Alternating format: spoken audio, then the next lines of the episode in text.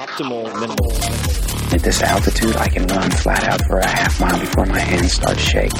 Can I ask you a personal question? Now would seem an appropriate time. What if I did the opposite? I'm a cybernetic organism, living tissue over metal endoskeleton.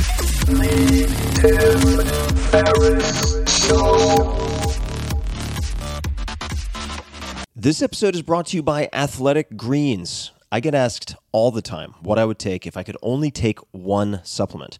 The answer is invariably Athletic Greens. I view it as all in one nutritional insurance. I recommended it, in fact, in the four hour body. This is more than 10 years ago, and I did not get paid to do so.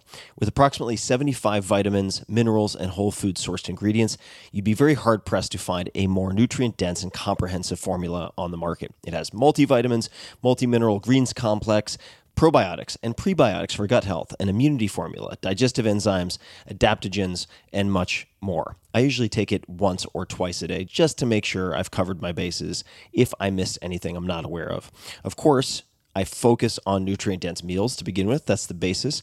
But Athletic Greens makes it easy to get a lot of nutrition when whole foods aren't readily available. From travel packets, I always have them in my bag when I'm zipping around. Right now, Athletic Greens is giving my audience a special offer on top of their all in one formula, which is a free vitamin D supplement and five free travel packs with your first subscription purchase. Many of us are deficient in vitamin D. I've found that true for myself, which is usually produced in our bodies from sun exposure. So, adding a vitamin D supplement to your daily routine is a great option for additional immune support. Support your immunity, gut health, and energy by visiting athleticgreens.com slash TFS. You'll receive up to a year's supply of vitamin D and five free travel packs with your subscription. Again, that's athleticgreens.com slash TFS, as in Tim Ferriss Show.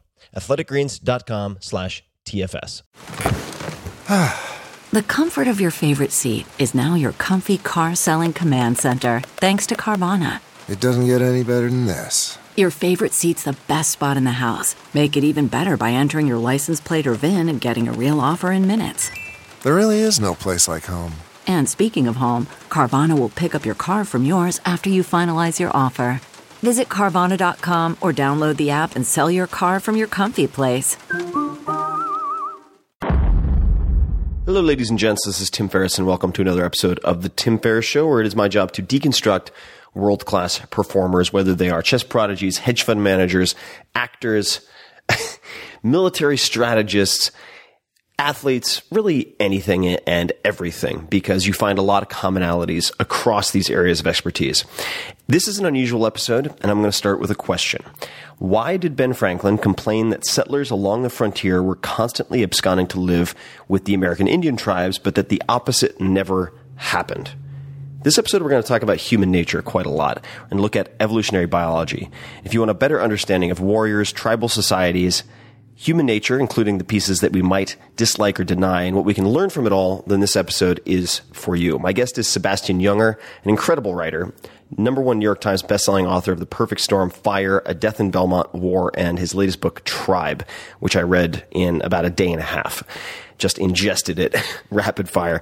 As an award winning journalist, a contributor to Vanity Fair, contributing editor, that is, and a special correspondent at ABC News, he has covered major international news stories around the world, has received both a National Magazine Award and a Peabody Award, and he's also a documentary filmmaker whose debut film, Restrepo, a feature length doc co directed with Tim Hetherington, which was nominated for an Academy Award and won the Grand Jury Prize at Sundance.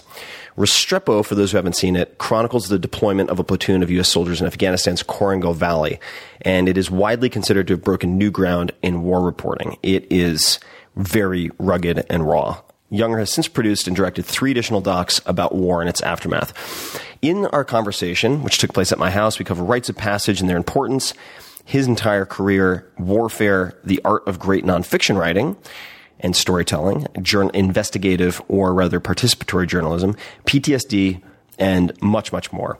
Please be forewarned that some of these topics will no doubt offend many of you, and this is a good thing. And I'm going to paraphrase here, but I believe it was Mae West who said, Those who are offended easily should be offended more often.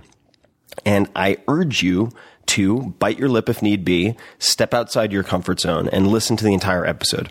There are many gems within, including all sorts of hilarious stories, surprising statistics, and also some tear jerking epiphanies and tales that Sebastian has to share. He's lived an incredible life, a very tough and rugged life, uh, certainly in his deployments, or rather, assignments that were in war torn countries.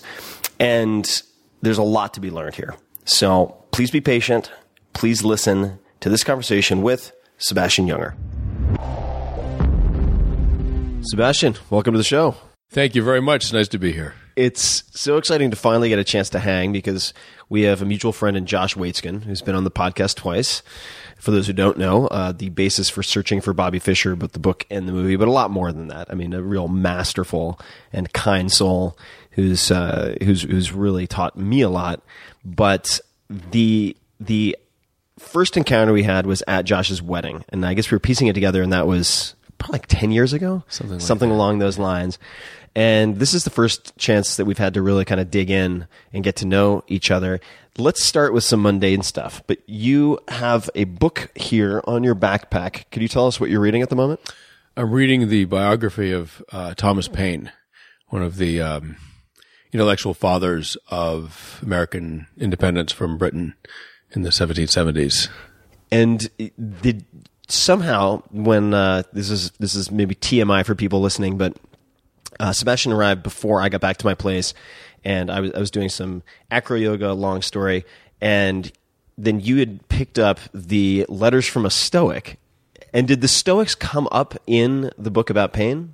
Yeah, uh, the Stoics, the Greek Stoics, were greatly admired by Paine. I didn't know much about them. I knew the I knew the word, uh, and I and I'd heard of Seneca, but I'm I'm incredibly um, I'm sort of half illiterate, right, and or untutored, and and I, what the book said about the Stoics was amazing. And and you know, I'm not religious. I didn't grow up going to church. I don't believe in God. And so, if you're like me, you're always looking for um, a way to sort of order the universe that's um, inspiring or reassuring and sort of makes sense of things. And so, what they said about the Stoics, I really really identified with. I'm like, oh, I got to learn more about the Stoics. And then here I was before I took a nap on your couch. I, I sort of pawed through your book collection over there and there was, uh, there was the letters of Seneca and I grabbed it and sat down and I almost started whooping. I mean, with, with, with pleasure. I mean, I, the, things that he was writing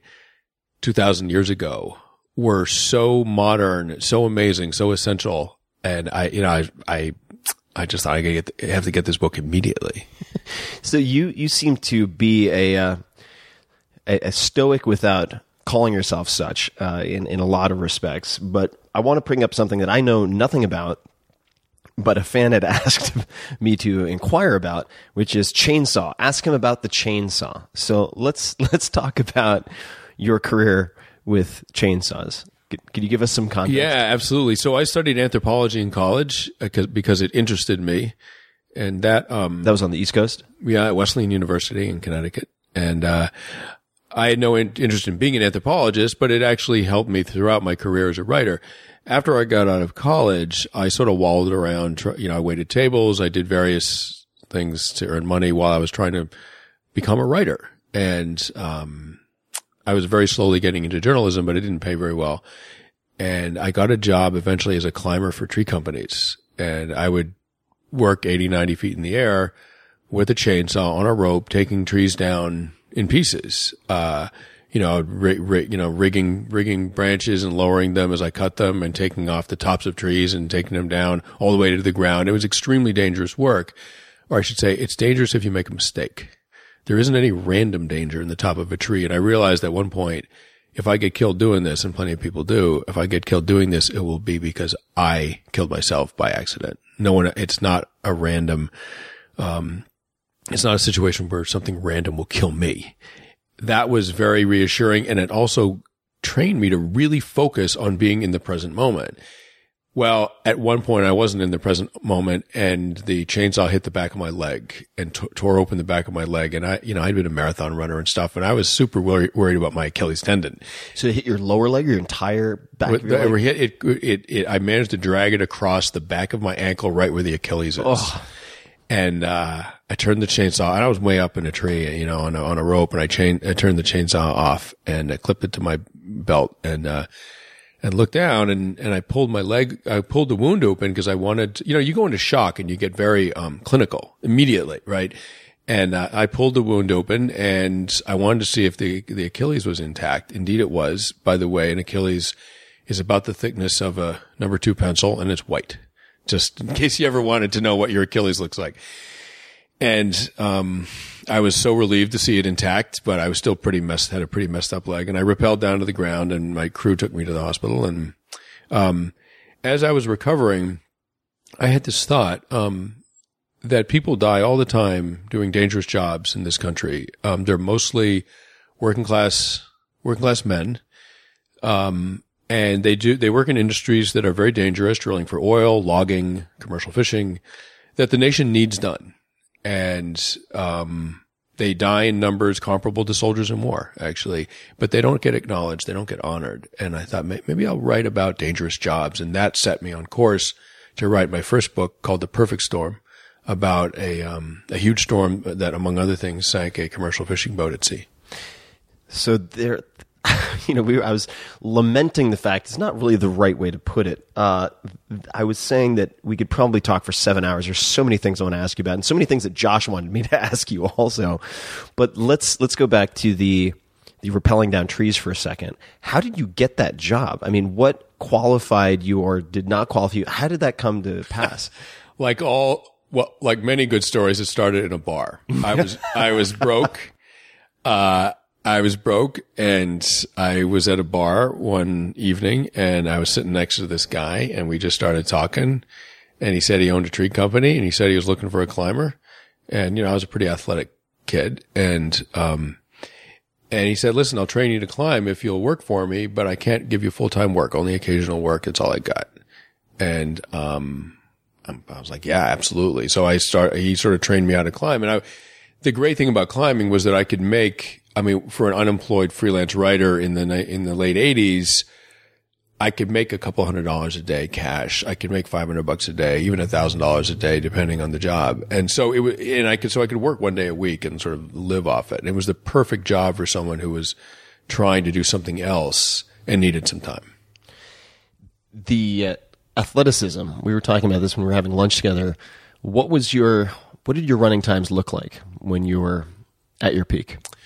My running times were almost fast enough. That's what they look like from my your, perspective. What was your What was your mile? I ran four twelve for the mile. That's a fucking fast mile. I mean, from my perspective, that, Yeah. that that seems extremely fast. And then you right, got into marathons after that. Yeah, I ran uh nine oh four for the two mile, twenty four oh five for five miles, and a two twenty one marathon. Those are my sort of the set of distance records that I had. So the the the perfect storm. Uh, I heard you described, or read you being described as uh, based on that work, and I'm, I'm paraphrasing here, but the next Hemingway along those lines. And Josh had also observed. I think the way he put it was, uh, to quote the the uh, one of the leanest writers I know. So little bullshit between the muscle. How did you develop your writing style? And if that's a bad question, feel free to rephrase it. But how, how did you develop that leanness at that point in your life? Uh, well, you know, I I never studied English and I never studied writing um, in college or um, or after. Um, but I read a lot. I grew up in a household with a lot of books. My father was educated in Europe. He grew up in Europe, and um, reading was this um, sort of imperative. I mean, I mean, it was you just you you don't not read, you know. And I read John McPhee, Joan Didion, uh, Peter Matthiessen, Ernest Hemingway, of course, a little bit of Faulkner. Um, I mean, I could go on, but I, but I, I gravitated towards language sort of that was efficient and lean and uh, innovative. And when I would read a book that I liked, I would think about um, like John McPhee. I would think about why is it I like it? What is it about the writing that that appeals to me? And when I, and even more importantly, when I read books I didn't like, I tried to figure out what was it about that sentence, about that paragraph that that repels me. And um, that was how I learned to write. And, and, and as it's a sort of process of natural selection, I just kept reading things that reinforced the style that I was drawn to anyway. And I kept writing more and more in that style. And I think if you know those writers and you read me, you can see my ancestry, my literary ancestry pretty clearly. What drew you to writing? So you weren't taking classes explicitly focused on turning you into a journalist. It doesn't sound like, No. or a writer. So what drew you to writing? I well, I, it happened quite suddenly. I, uh, I I was a good distance runner in college, and I had to write a thesis. And I'd heard that the Navajo had this very strong tradition, ancient tradition of of running, and they were still they were sort of still at it in in a kind of traditional way, and they were amazing sort of track and cross country athletes, and they had blended the two uh, the two disciplines. And so I, I did my field work on the Navajo reservation. I spent a summer there. I trained with their best runners. You know, it was up at six, 7,000 feet. I lived in Fort Defiance, um, Arizona. And I wrote a thesis about Navajo long distance running. That was the name of the thesis. And, uh, apparently thesis titles are supposed to have a colon in them. And I didn't know that. I just called it Navajo long distance running. And, uh, and I, I I just came alive academically doing that. I mean, I was a pretty indifferent student. I was much more of an athlete than a student. And, um, I just came alive. And the idea that you could go out into the world and gather information, gather research, interview people and bring it back and then turn it into words that people will read and be moved by, informed by and moved by and maybe changed by. That to me was just such an extraordinary idea. And so I thought maybe what I'll, maybe I'll be a journalist. This sounds like journalism. Maybe I'll try to be a journalist. And I literally graduated with, you know, my graduation plan, post graduation plan was maybe I'll try to be a journalist. Like that was literally the plan I had in my head. Seems to have worked out. Well, eventually, I mean, eventually, in between, I was a pretty bad waiter in Washington D.C. and in Cambridge, and you know, like I, I mean, I, it, it took a while. I mean, it was my first book came out when I was 35, and uh, I, I had virtually no income from writing before that. No, so the the first book was The Perfect Storm, or no? Yes, that's yes, right. it was. So, was that your first, aside from the thesis, long form piece of writing? I mean, it's just Yeah. so that that's incredible. That was the next I mean, long really, thing that I wrote. Yeah, I, and I wrote some articles. You know, I, I, you know, I wrote some articles for the Boston Phoenix, and then I got into a couple of magazines. But it was not. I couldn't even come close to stitching together an income I could live on. Did you sell the book before you wrote it, or write it before you sold it? Um, I worked on the story for about a year, and uh, just sort of on my own dime, and uh, and then and I wrote I wrote a magazine piece that Outside Magazine took, and then I got a, a book contract from W. W. Norton, a very very modest book contract, but it got you know it got me going. Based on the magazine piece. yeah, and, I- and I, you know, I ginned up some outline that you know sort of showed how I was going to expand the story. And you already had quite a bit in your back pocket then at that Uh, point. Yeah, I already, I already had a bill Craig full of notes and, you know, whatever. I mean, I already done, uh, you know, a year's worth of work on this, but I was used to, I was used to, I mean, everything I'd ever written, I'd written, um, on my own time and then tried to sell it, right? I was constantly sort of peddling finished pieces of writing, right? work. I, yeah, I never got an assignment. I, the first assignment I did, I mean, the first story that I placed in the Boston Phoenix, which when I was 23 was like a big deal, um, was about tugboats in Boston Harbor. And they didn't commission that. Why would they? Right. But I just, I got, I moved to Boston and I just thought, what's the coolest thing in Boston? Maybe it's tugboats. You know, like I, so I just started hanging out on tugboats and I sent them a pretty nice piece of writing. And, and it was my first published piece up there and it was called Towing the Line. And, uh, and that was my sort of entry into journalism. What was your writing process like after the magazine piece comes out? You get the book contract. Did you continue taking other jobs, or did you buckle down to focus full time on the writing? Oh, I did tree work throughout. I mean, I, you know, I didn't, the, my advance was pretty small and, and, um, I mean, and as was appropriate. I mean, I was a totally unknown writer and it was, a, it was a totally bizarre topic at the time, right? So I, I'm not complaining, but the advance was quite small. So I did tree work throughout the, you know, a couple of days a week. I'd be up in the trees, but I also, after I, after I finished my book proposal, by some miracle, I had an agent, by the way. Well, I hadn't made a dime for him for 10 years, right? But he liked my writing, right? God bless How bless did he get in touch with? How did I you guys met, connect? I met him. His name's Stuart Krichevsky, and we're, he's still my agent. We're really good friends. And he said it was the way he met me was sort of the ultimate sort of agent's nightmare. His, um, a client of his who wrote academic papers, in other words, not a big paying gig, but he sort of handled, he handled the academic career of this guy who was a Shakespeare scholar. Okay. It took him three hours a year, you know, whatever that guy's college roommate was my father. and he got the message that his arguably smallest client's college roommate's son wanted to be a writer and would he read some stuff? And Stuart was like, that's about as bad as it gets. Like that, that is about as unpromising as it gets in the agent world. But he's a great, you know, Stuart's a great guy and he has an open mind and he read some stuff that I'd written and really liked it. And he took another 10 years for him to make any money off me, but it's, you know, like he, he saw something. long term investment. It was. He saw something there, and and I'm eternally grateful to him. But I so I gave him my book proposal based on the article, and then I went off to Bosnia. I wanted to be a war reporter, and um, in case the author thing didn't work out, when there was no reason to think it was going to work out, and I didn't want to do tree work my whole life, so I went off. There was a civil war in Bosnia. And I went off to learn how to be a war reporter, and I was there. I, you know, I finally came home in '94 because Stuart sent me a fax saying, I, I managed to sell your book. You got to come home. And I came home. What uh, and during the period that you were up in the trees a few days a week, what did your uh, or once you'd sold the book? I'm not sure. I'm I'm mixing up my chronology just a little bit, but what did your writing process, your daily or weekly schedule look like at that point? How do you write? I know it's a very boring, maybe uh, often asked question, but I'm fascinated by this, and Yeah. Josh wanted me to dig into it. Too, Yeah. so it's Well, you know, really, there's two kinds of writing. There's fiction and there's nonfiction. And the first step, if you're a journalist, which I consider all nonfiction should be journalism, is should be considered journalism. There aren't other rules for literary nonfiction or anything. It's all journalism as far as I'm concerned. If you're a journalist, the first thing you have to do is do your research, right? Because you need something.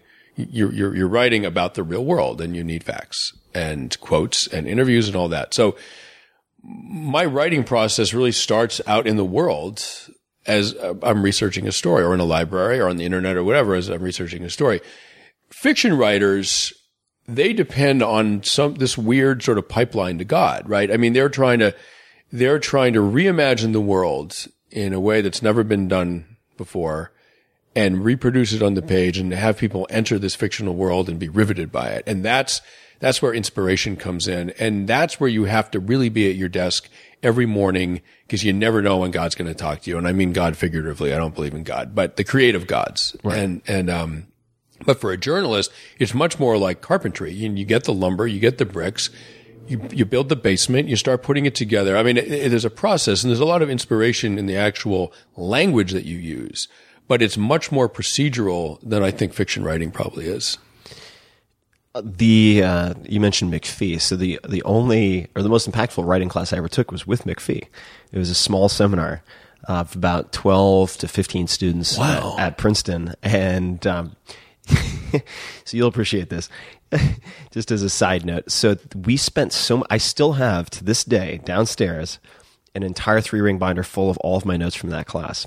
And I would say three quarters of them are all about structure and how he thinks about structure, which is extremely visual in a lot of cases. And he would map out, just like an architect with a blueprint, the structure of his piece based on what he had gathered in all of these elaborate forms and some would be like a seesaw others would be a circle others would be in some kind of weird like cylindrical abstract piece of art but there was a visual representation of how he saw the story in its visual structure and or visual representation. But uh, and and this is going to segue somewhere but i remember we had to apply to get into the class and I, I, I don't think and i still don't think i'm a particularly good writer. There are much better writers there uh, but we had to do short assignments every week and they would be on the most the most boring topics possible deliberately to try to make us force us to make them interesting and when we got our first assignments back, the routine was we'd have one group seminar a week, and then we each got to spend, uh, I think, an hour one on one with him going over our writing assignments throughout the week. And he handed our, our, our assignments back, and he goes, Now, bef- as I'm handing these out, I want you guys to remember you're all good writers, so don't get demoralized. And there was more red ink than black ink on the page. I mean, he just eviscerated everyone, and not in a malicious way, but he took out all of the bloat, all of the redundancy, all of the ambiguity. And um, for those people interested, he, he there are a number of interviews he did for I think the Paris Review on the art of nonfiction, which are just fantastic. Uh, but uh, what I wanted to ask you was, uh, and, and then we're gonna we're certainly gonna spend a lot of time talking about your experiences in war and with warriors and veterans of different types. Who were some of the most uh, influential mentors or influences you had, say, before the age of thirty? Well, let me just say, McPhee. Um, I mean, you're very lucky to have taken a class Oh, with him. so I mean, he, lucky, he so was lucky. he was a mentor that I didn't personally know for me through his works. He was, and um, it's very interesting to hear what you said about him mapping out structure because I think I think good structure is an extremely visual thing. I think when people who are good at structure, I'd like to think I am. He definitely is. I think they arrive at the structure with the visual part of their brain. I mean, I think you've probably mapped his brain while it was at work. You would see that part light up. And that's just what I'm guessing. When I write out structure, it looks more like a diagram to a circuit board or something. It's not, I don't, it's not quite architect, like geometric shapes, but it's, it's very, um, uh, uh, it, it's very visual. It represented completely visually, and I feel it. Like when I get have the right shape to something, I feel it. It's a it's a very interesting process that for me is is um, it feels it's it's something that feels like the divine spark that is finally sort of like blessed me with its presence. So let's say you have your your box full of notes, right? So you've you've dug into a given topic, you've gone out in the field, uh, and we could use the perfect storm for this example because perhaps it's evolved or changed over time.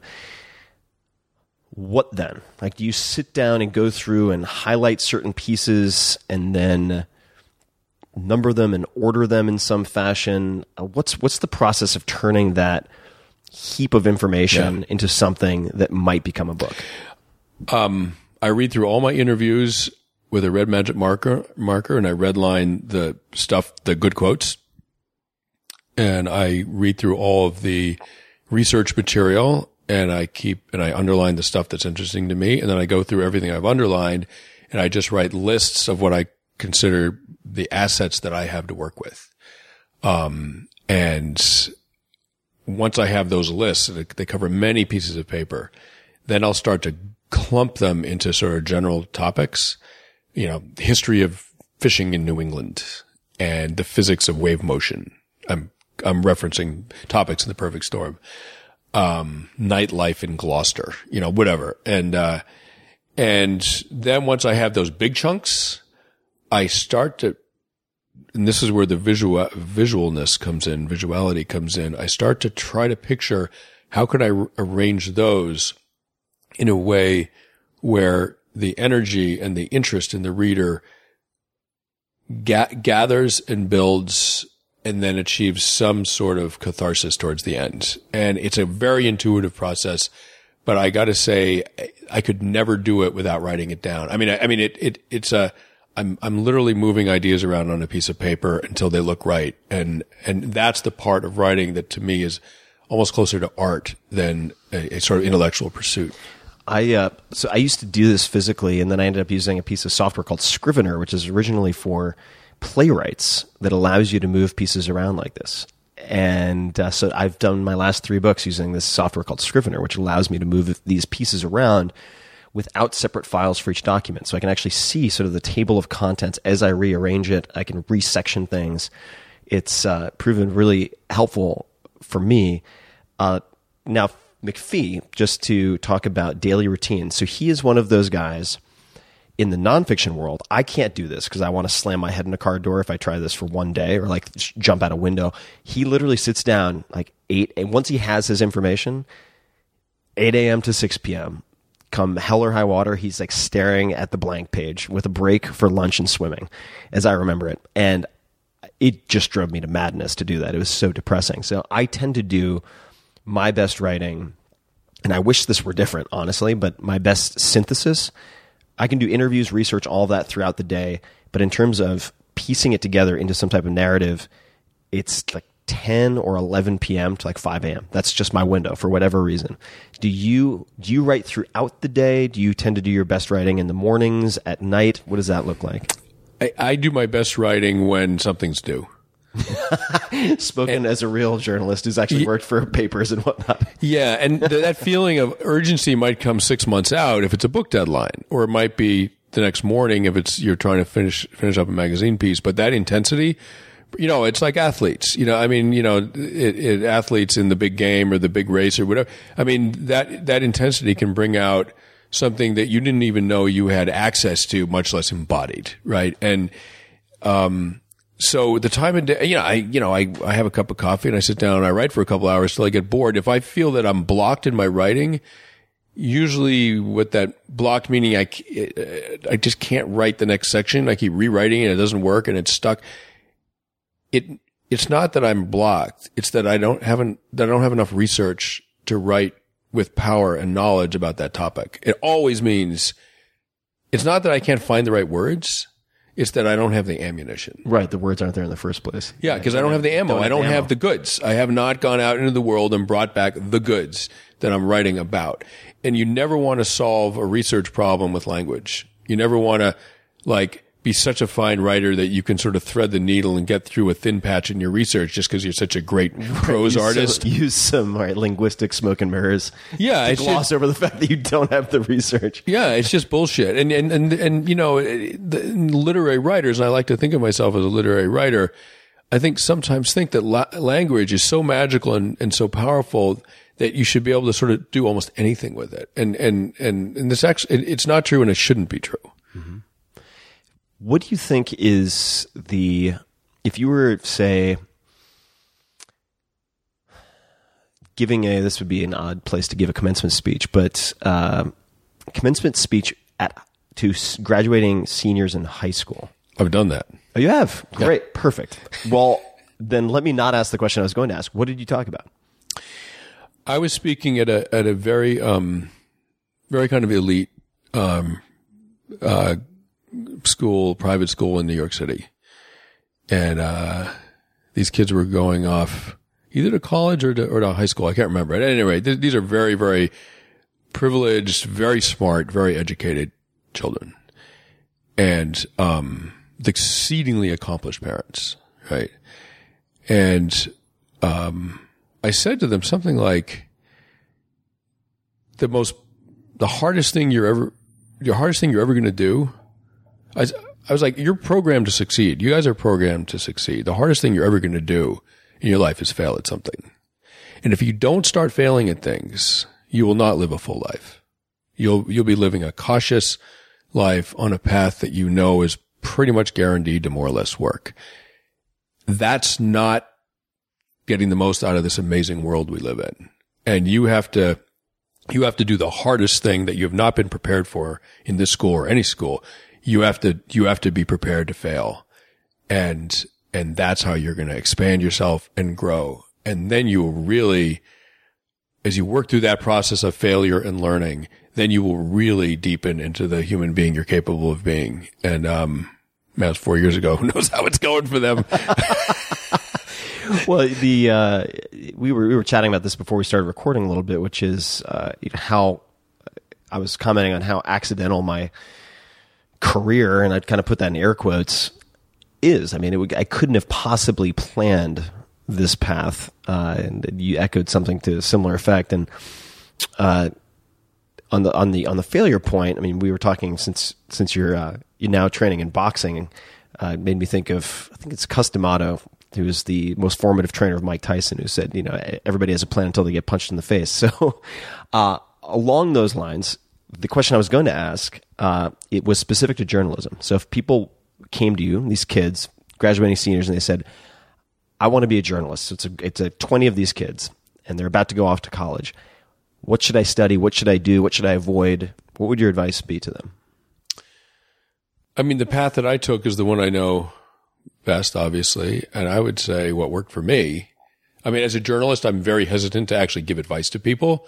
Like I feel it's like one of the note, like in my book Tribe, I really, I, I really try not to tell the country what I think we all should do. Um, I might try to pry bar that out of you, but well, I, you know, I, I, I think it's, there are ways, there's, there's other language you can use where you're not issuing a directive, but you're saying, you're giving some wisdom. So what I, so what I would say to uh, someone like that is what worked for me was to read an enormous amount, to think about what I read and why I liked it or didn't like it. Anthropology is an amazing discipline that gives you tools to understand almost every cultural social situation um, in the world, and um, and you, but mostly you must have an enormous appetite for humanity and for life and for the world. I mean, you really have to feel like you cannot fill yourself up enough with this amazing place that we live in. Like if you have that feeling and sincerely have it, um, you'll do okay. If not at writing, at something. and that that hunger for humanity, that interest in humanity, is that what drove you to want to go into a war torn country or territory and observe and write and capture, or was it something else? Like, how, why did that There's a few th- come about specifically? There's a few things. Uh, you know, I grew up in a in a pretty affluent suburb of Boston. I grew up in a very physically protected way. Um, I got to 18. I felt like I'd never been, um, I'd never really been challenged. I'd never been faced with a situation that I didn't know I could survive. And having studied a lot of anthropology, you know, through college, as I moved through my twenties, I thought this is ridiculous. I'm not an adult yet. I'm not a man yet. I mean, you, you, you cross that threshold into adulthood, into manhood by facing something that could destroy you. And, and initiation rites around in tribal societies around the world, um, their main purpose is to confront young men and women. Young women have a different challenge that they have to face. It's equally, equally daunting, but young men face this challenge of, in, in these initiation rites, of sort of demonstrating that they will face the most painful, scariest thing, po- things possible for their community, for their people. Um, and that's adulthood and that's manhood. And, you know, I'd hit 30 and other than a, you know, a chainsaw injury here or there, I hadn't really been tested in a real way. And my father grew up in Europe during World War II and war is this sort of archetypal, um, ordeal. It's a sort of ancient, in some ways, an ancient thing. And it's a very, very, um, in a lot of societies, it is the gate for better or worse. I mean, I know there's a political conversation here that we can have, but for better or worse, it's many societies sort of see it as the gateway to adulthood, to, man, uh, to manhood, specifically for men. And I went off to Bosnia, um, partly because I wanted to become a war reporter and I was, you know, sort of at a loss as to how to make a living and, you know, live an adult life. And partly because I felt like I was still a child and that war would transform me in some ways that nothing else could. So I want to. This is this is uh, jumping around, uh, of course, but there are a couple of stories that I'd love to talk about that are in the book I'm holding in my hand, which is Tribe, uh, subtitle on homecoming and belonging. So I get sent a lot of books, and I very rarely read them. Uh, this one, uh, of course, because of the the background that the shared friendship that we have with Josh, and my familiarity with your work made me more inclined to read it. I read this in a day and a half, and for those who have seen my examples of my note taking, I just have an index of notes that spans all of the front matter of the book, basically. Uh, there are some fantastic stories in this book. And I, I had follow up questions, even if we weren't recording this, like over a bottle of wine that I wanted to ask you. So, can you please explain what skinwalkers are? You mentioned the Navajo earlier, Yeah. and why they're in this book. Because I wanted to hear more about this. Yeah.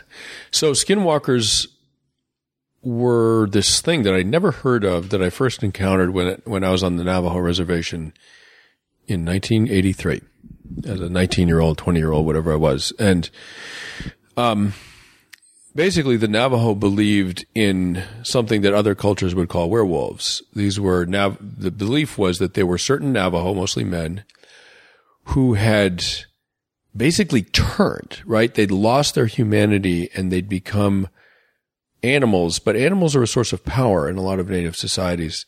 Um, they became animals in the sense that they had no, um, human affiliation.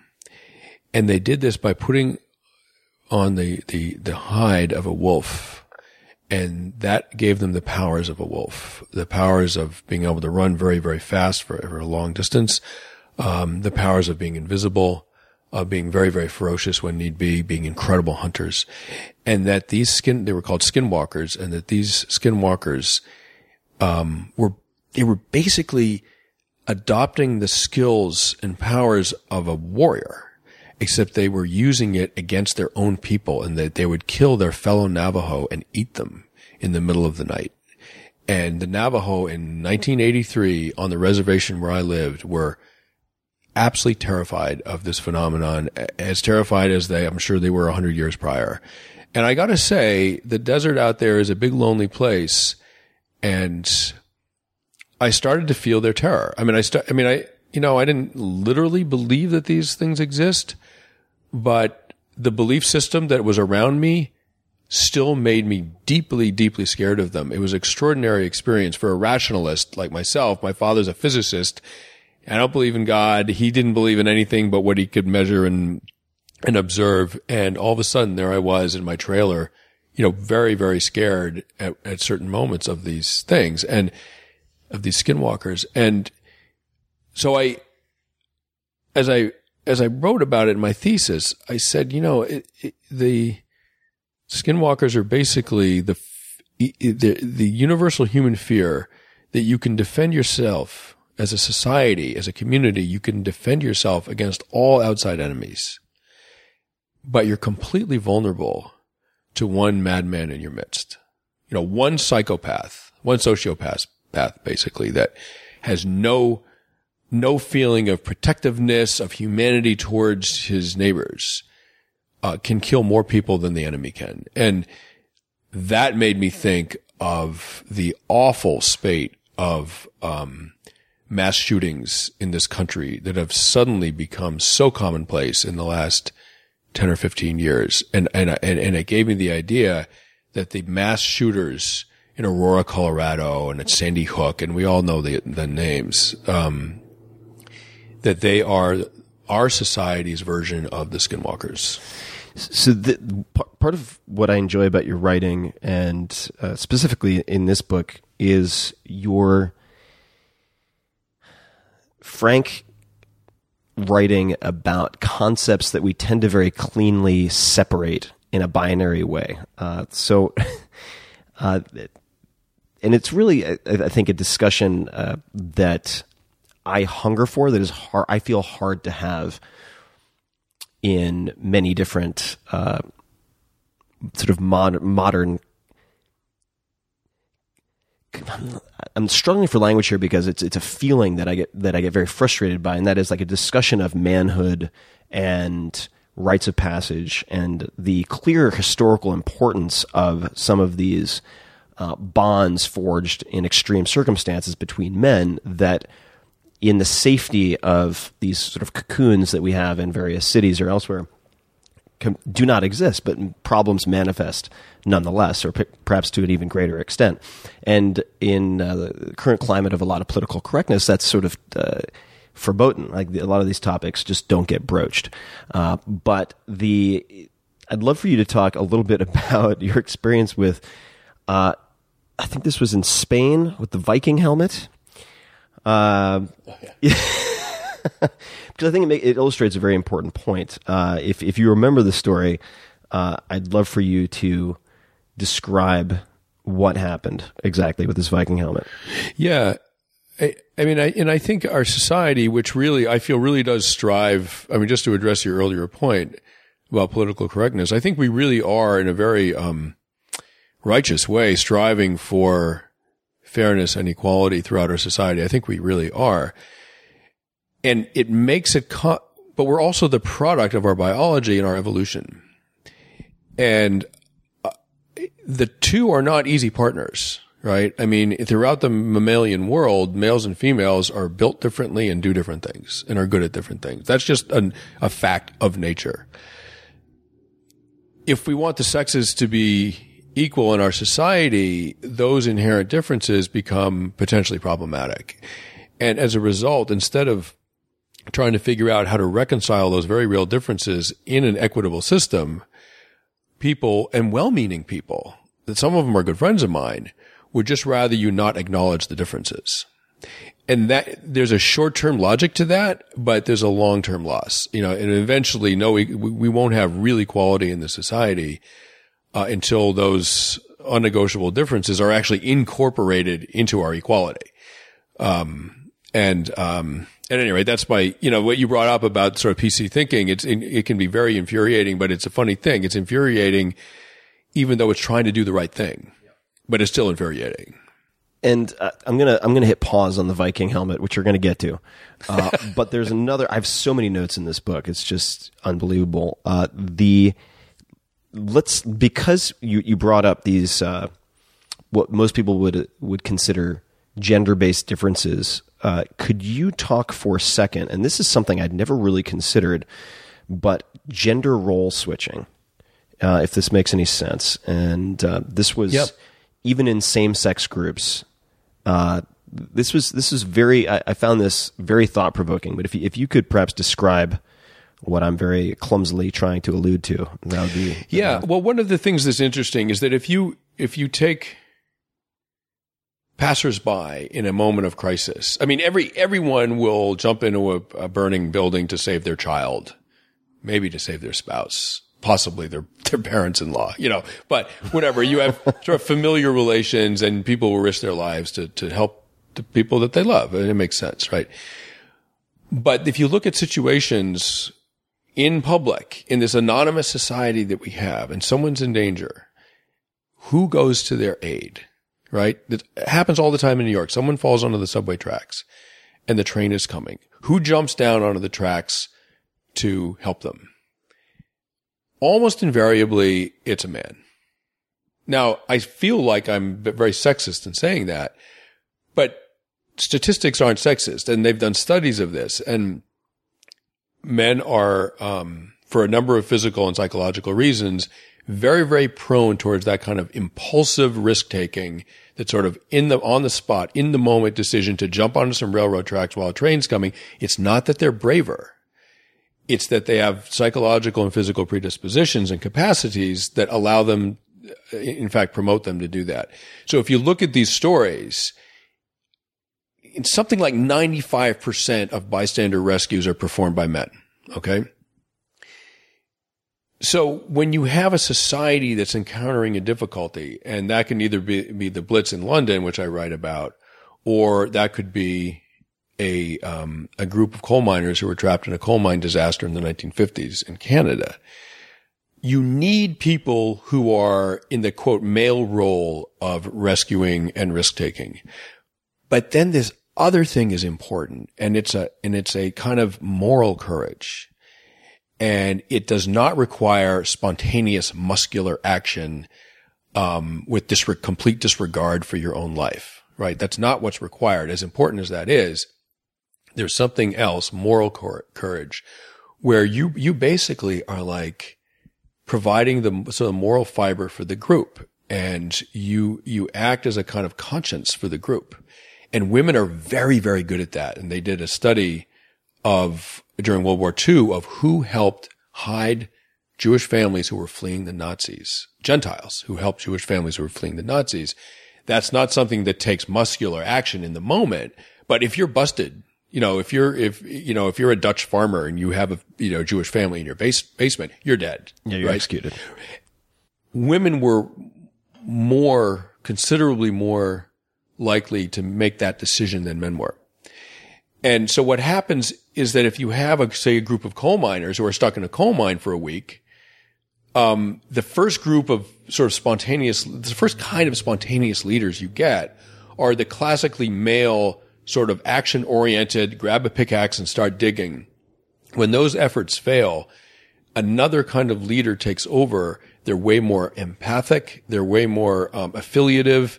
They reach negotiated solutions. They make people feel, they, they try to make people feel good. They're in the classically female role. And what's so interesting about that is that the male and female roles will be filled regardless of the sex. So a group of women with no men around, a woman will jump in, will jump onto the railroad tracks and to save the kid, right?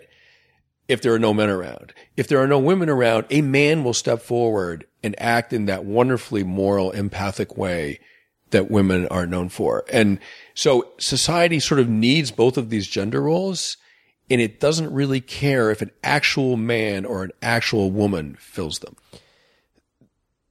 So this, uh, this, we don't have to cover this one at length, but I also found it fascinating to read about the Iroquois peacetime leaders versus wartime leaders, right? And and how they switched between the two, and how they were so clearly uh, delineated, right? I mean, when circumstances changed, it's like okay, like it's almost like a football game. It's like okay, offense, you're off the field. defense, you're in. And uh, how does this? And, and I'm not uh, much of a, a, policy or politics wonk, but I, I I struggle with trying to assess political candidates. How do you think of assessing political candidates, presidential or otherwise, when you're when you have to vote for one person? Well, it's. I mean. I, it's a very interesting question. The Iroquois sort of figured it out, as you said. The in peacetime they had sachems who were partly partly elected by women, right? So I mean, so that so the the female voice w- was found in the selection of sachems. They ran peaceful society. When war started, the sachems stepped down and war leaders took over. And if the people they were fighting sued for peace, it was not the war leaders who considered the deal. It was the sachems. And, and if peace was accepted, the war leaders stepped down immediately. And it's really interesting because the U.S. Constitution, parts of it are based on the Iroquois law of peace.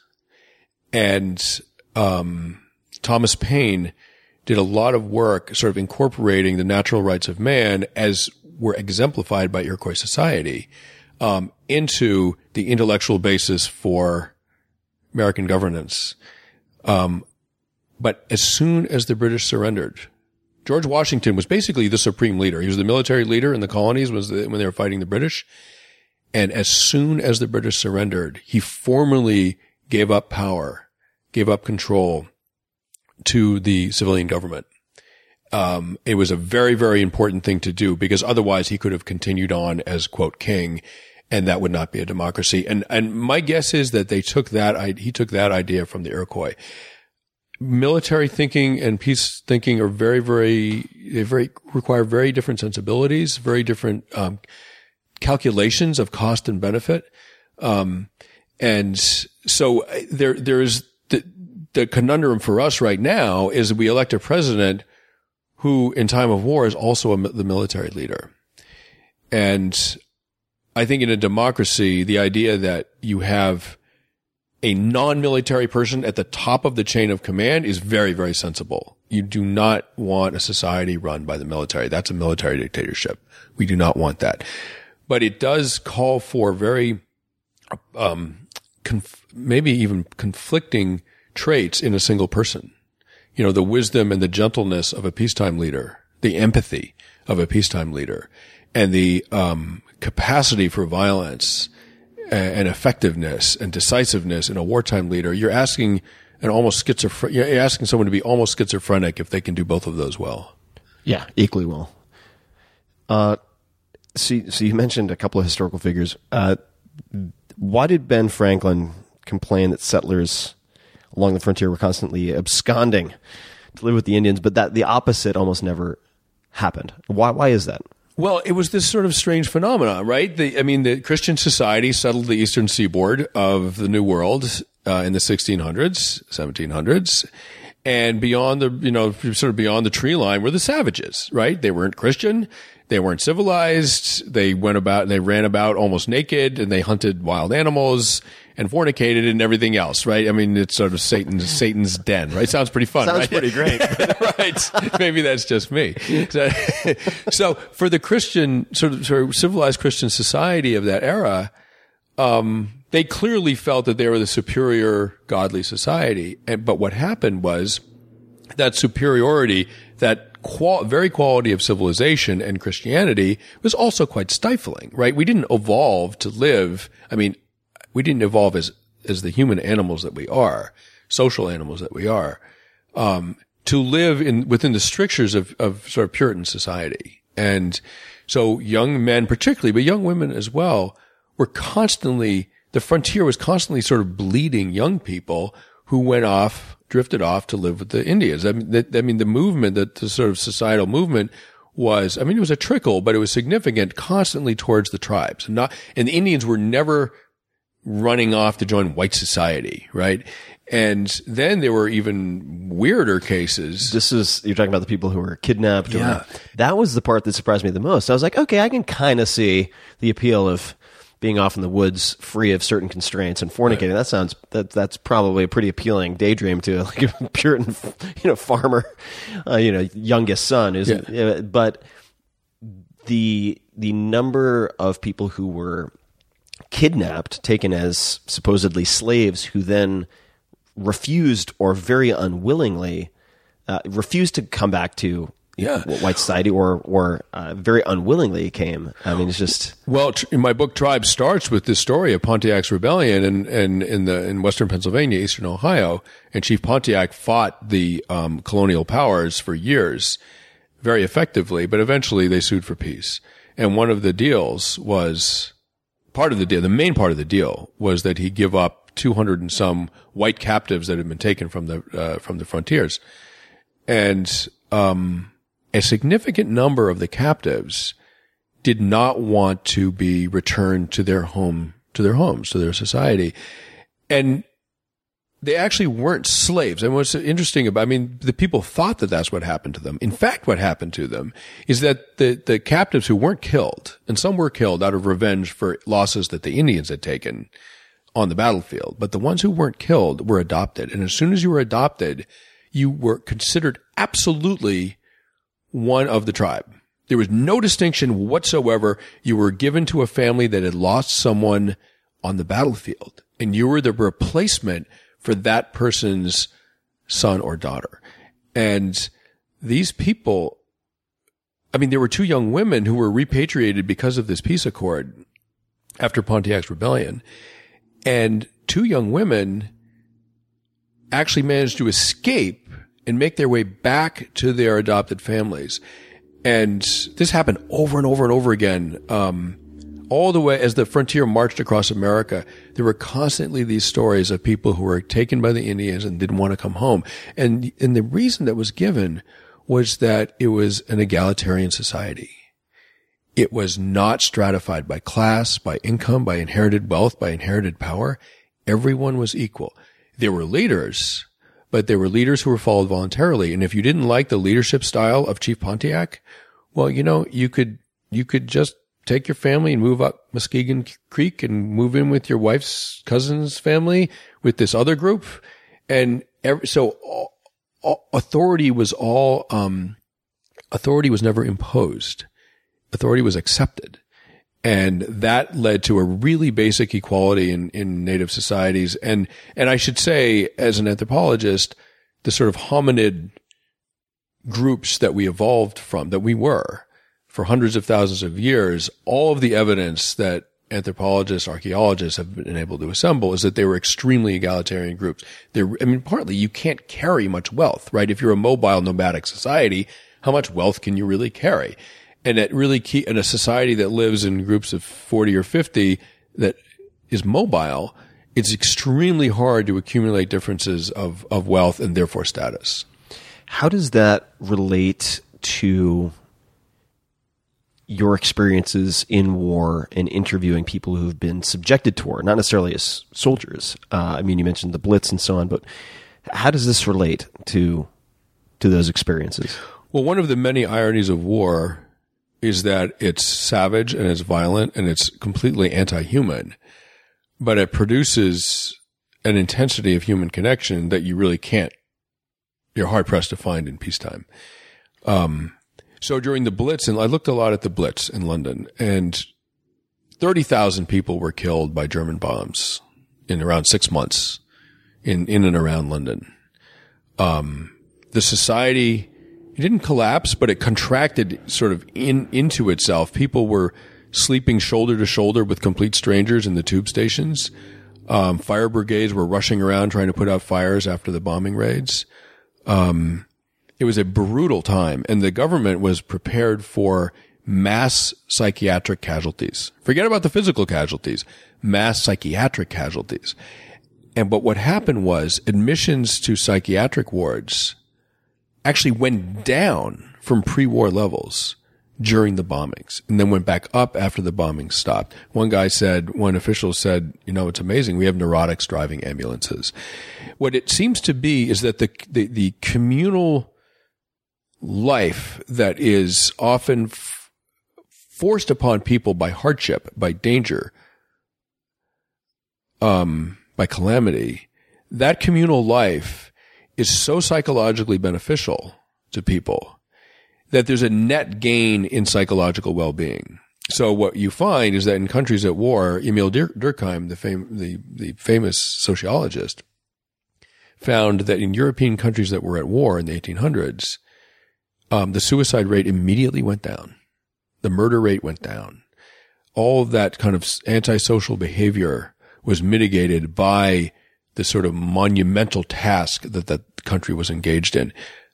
In New York, I live in New York City. In New York, after 9-11, um, a massively traumatized population, right? And you would think a lot of um, psychological problems would come out because of this psychological trauma that the entire city experienced after 9-11. That's not what happened. The suicide rate went down after 9-11. Um, the, uh, the violent crime rate went down even Vietnam vets who were struggling with PTSD in New York City said that their symptoms improved after 9-11 because they were needed. They had this sense like, oh my God, there's a crisis. I'm needed. I don't have, I, I, time to stop thinking about myself. Time to think about the group, about us. And that feeling of us is what, it not only does it make people feel good, but it buffers many people from their psychological demons. And it's kind of a relief.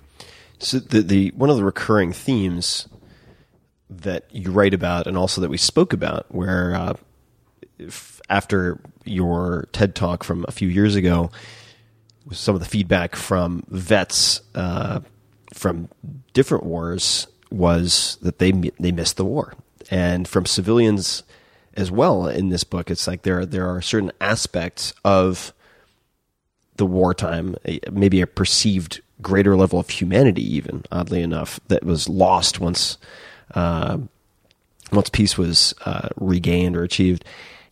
Uh, how do you? How can one potentially go about? And this is sort of a multiple choice question, like manufacturing catastrophe in a, if that makes any sense, like simulating the characteristics that drive that increased cohesion, community, uh, or sense of mental well being, uh, or just increase cohesion uh, in a way that you think we've evolved to find very healthy or healthful. Because we were discussing, for instance, boxing, and I had the same experience in jujitsu, even though I know it's terrible for me. I mean, I get injured every time I try to do this for any period of time. It's not good for your physical health.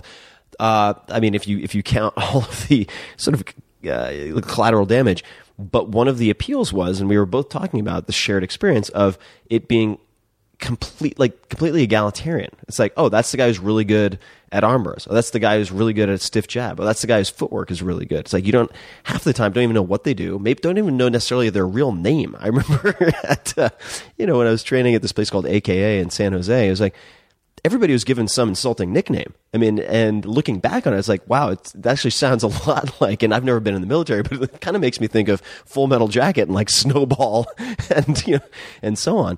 Uh, but how, how can someone simulate that or what can we, what can we do focusing for now on like the, the personal well-being? Do you have any thoughts on, on how we might Try to improve things. That was a long fucking question. but I think you get the idea.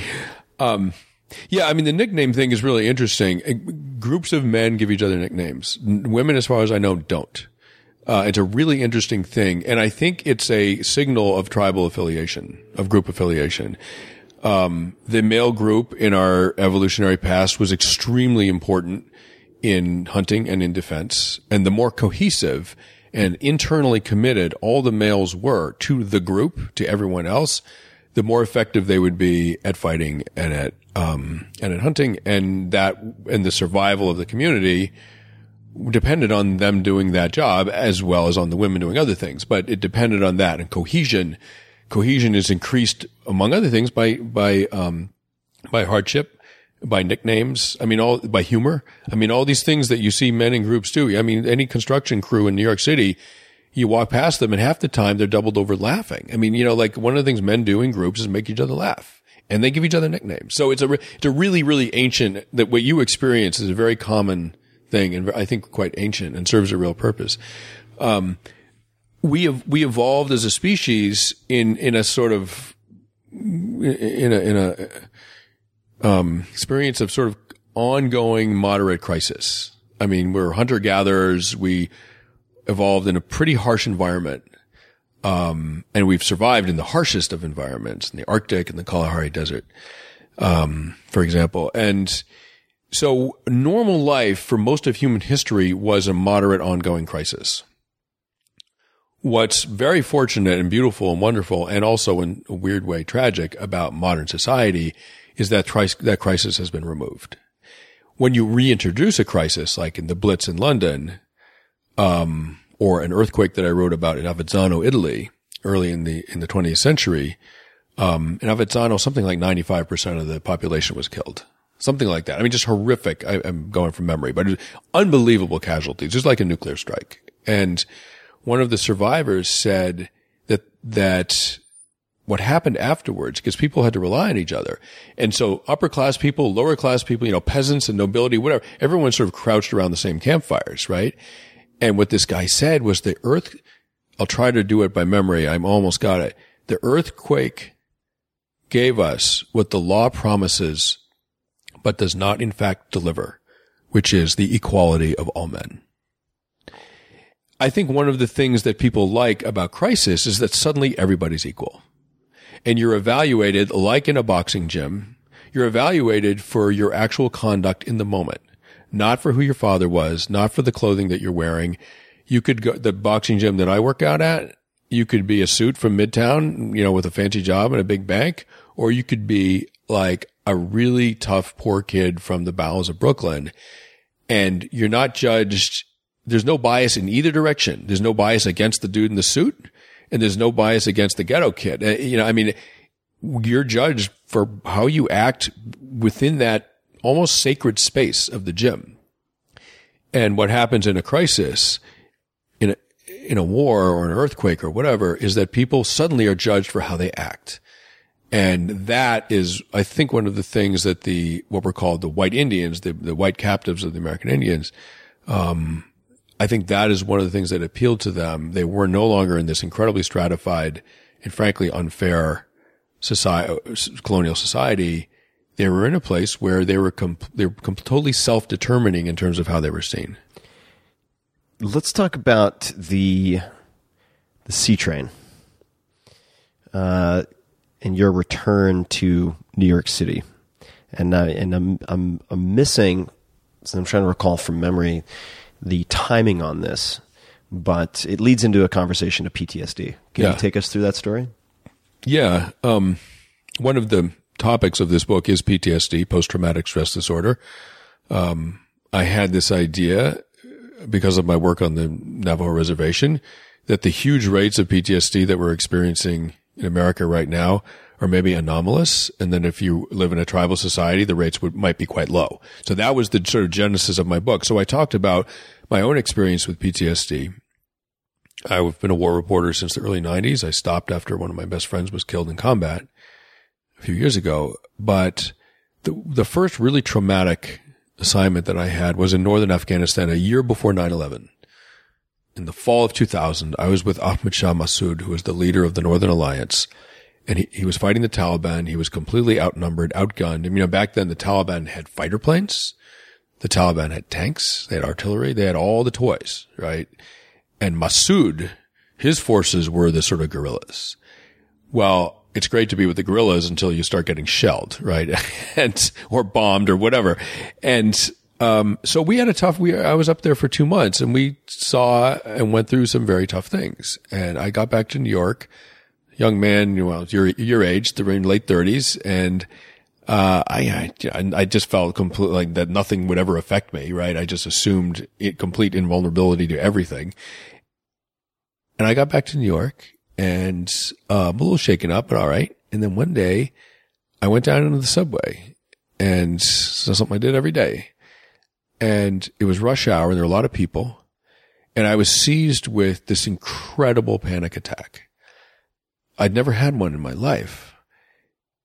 Everything I was looking at seemed like a mortal threat. Intellectually, I knew it wasn't, but it felt like it was. And I was way more scared than I'd ever been in Afghanistan. I had been plenty scared in Afghanistan.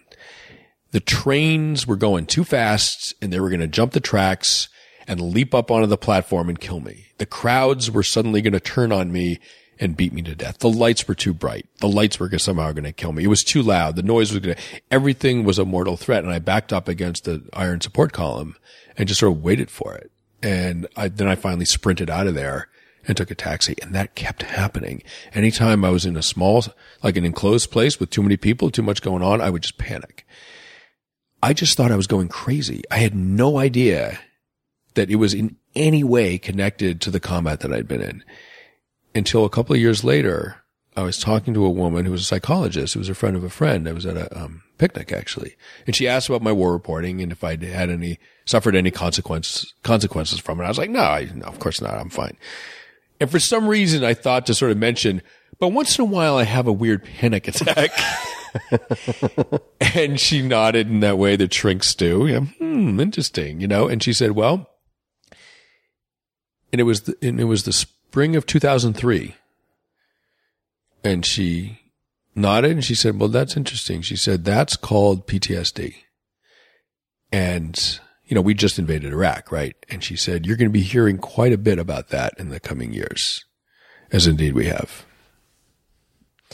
And why are the rates is are the rates of PTSD in the US anomalous? Are they unusually high compared to other other uh, other cultures or other countries? And if so, why is that?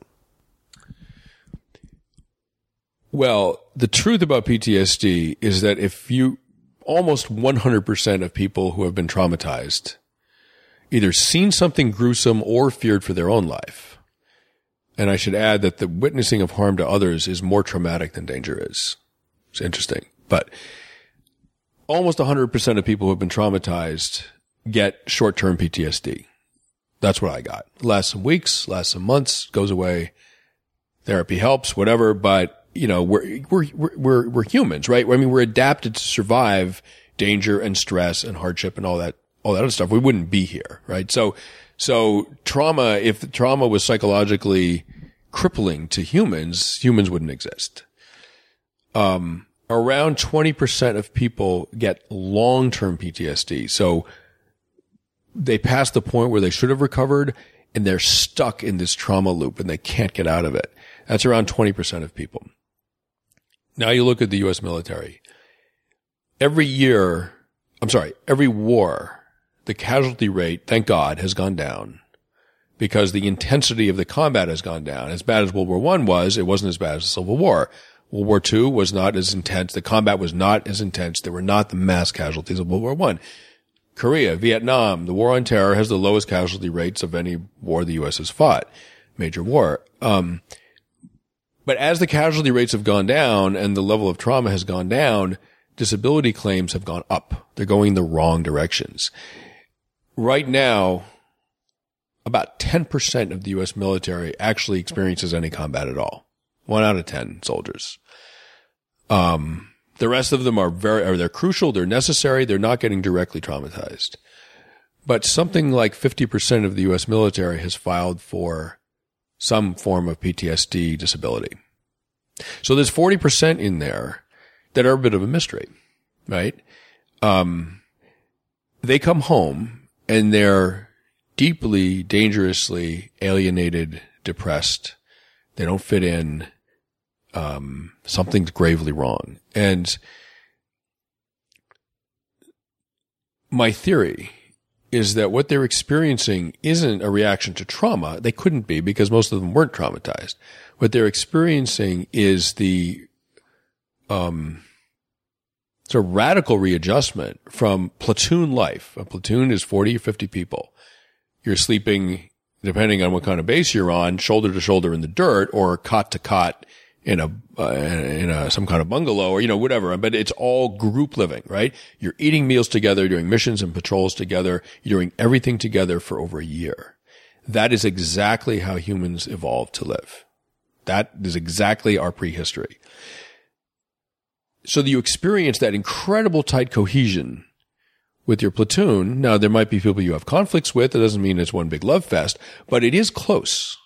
And it's close with people that you would, that you, you know your life depends on. And then suddenly you're sprung from that and you're back in modern society. And I think what's afflicting a lot of these vets isn't a response to trauma. It couldn't be. It's a response to the sudden aloneness and loneliness that modern society um, is known for, unfortunately.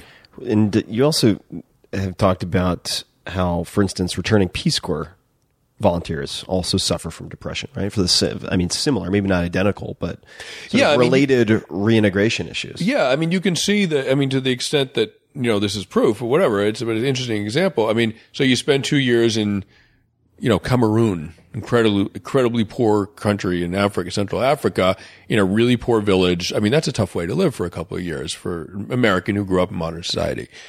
Um, and then after two years, you come home and the depression rate for people coming back from Peace Corps service is astronomical. It's something like 50%. 25%, 50% is enormous. It's, it's akin to soldiers, right?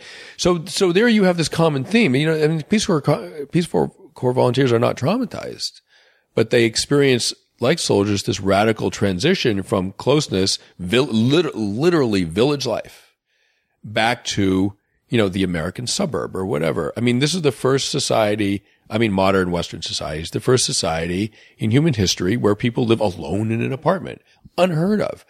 Children have their own bedrooms. They're locked in a room by themselves at night. Terrifying to young children. I mean, we're primates, right? Baby primates, if they're alone in the jungle, are incredibly vulnerable and you know, human infants know this, of course, so they don't want to be put in a room by themselves. They know it's in a, in an evolutionary sense. They know it's dangerous, and they cry and they scream. Was it ninety percent contact? I might be pulling that out of my ass, but you, you talked about the sort of contact percentages, or uh... yeah, the skin on skin contact for infants um, and young children in tribal societies is as high as ninety percent of the time, skin on skin contact. And the study looked at skin on skin contact in American society. I think it was in the 70s the study was done, and it was as low as 17%, something like that. Um, now you could say, okay, well, people have to work, they have jobs, you know what, I'm all true. Um, but that doesn't mean that that radical shift in child rearing doesn't have consequences how much of the the uh, so PTSD is is very interesting to me for a number of reasons. Uh, one is that I have quite a few friends now who are either active military or were active for a period of time, and but most of my exposure has been to guys in say the SEALs or Marine Force Recon and so on. Uh, I have quite a few questions related to this, but uh, so that's that's part one of the interest. Part two of the interest is that I've been involved with research and funding research related to the use of psychedelics to address uh, untreatable or treatment resistant depression at places like Johns Hopkins. And when you when you dig into that scientific community, you find a lot of people using, for instance, MDMA with vets uh, to try to address PTSD. So this has been a, a sort of recurrent topic that that has popped up for me. A, a couple of questions for you. The first is, and, the, the the fact of the matter is, I, I don't have perfect transparency into these folks' lives, nor should I. But the the guys who I've spent a lot of time with in some of these special operations units do not seem to exhibit any symptoms of PTSD, and I'm sure that's not true across the board. But do you see a lot of differences in terms of those types of units versus? Uh, I, I don't know the proper terminology here, but just like basic infantrymen or Yeah, or support units. Support yeah, I mean, units. what I mean, what it seems to be is that unit cohesion is a buffer for psychological um, struggles, and including PTSD. So the more highly trained the soldier, the more highly trained the unit, the more psychologically resilient they are, even though they might be taking higher casualties. Yeah. And what's so interesting about trauma is that it, it's not necessarily related to the level of danger. It's related to the level of control that you feel that you have. So if you're a sort of standard issue support unit, rear base soldier, uh, eh, you know, one of the huge bases that the American military has or the Israeli military has, for example, in previous wars in Israel, um, maybe the, you know, the, the random mortar round comes in, right? And that is, strangely, that is, causes more, a greater proportion of psychiatric casualties than frontline units doing very intense fighting, but they're, and they're taking higher casualties, but they're incredibly well trained. So they have a sense of mastery over their environment.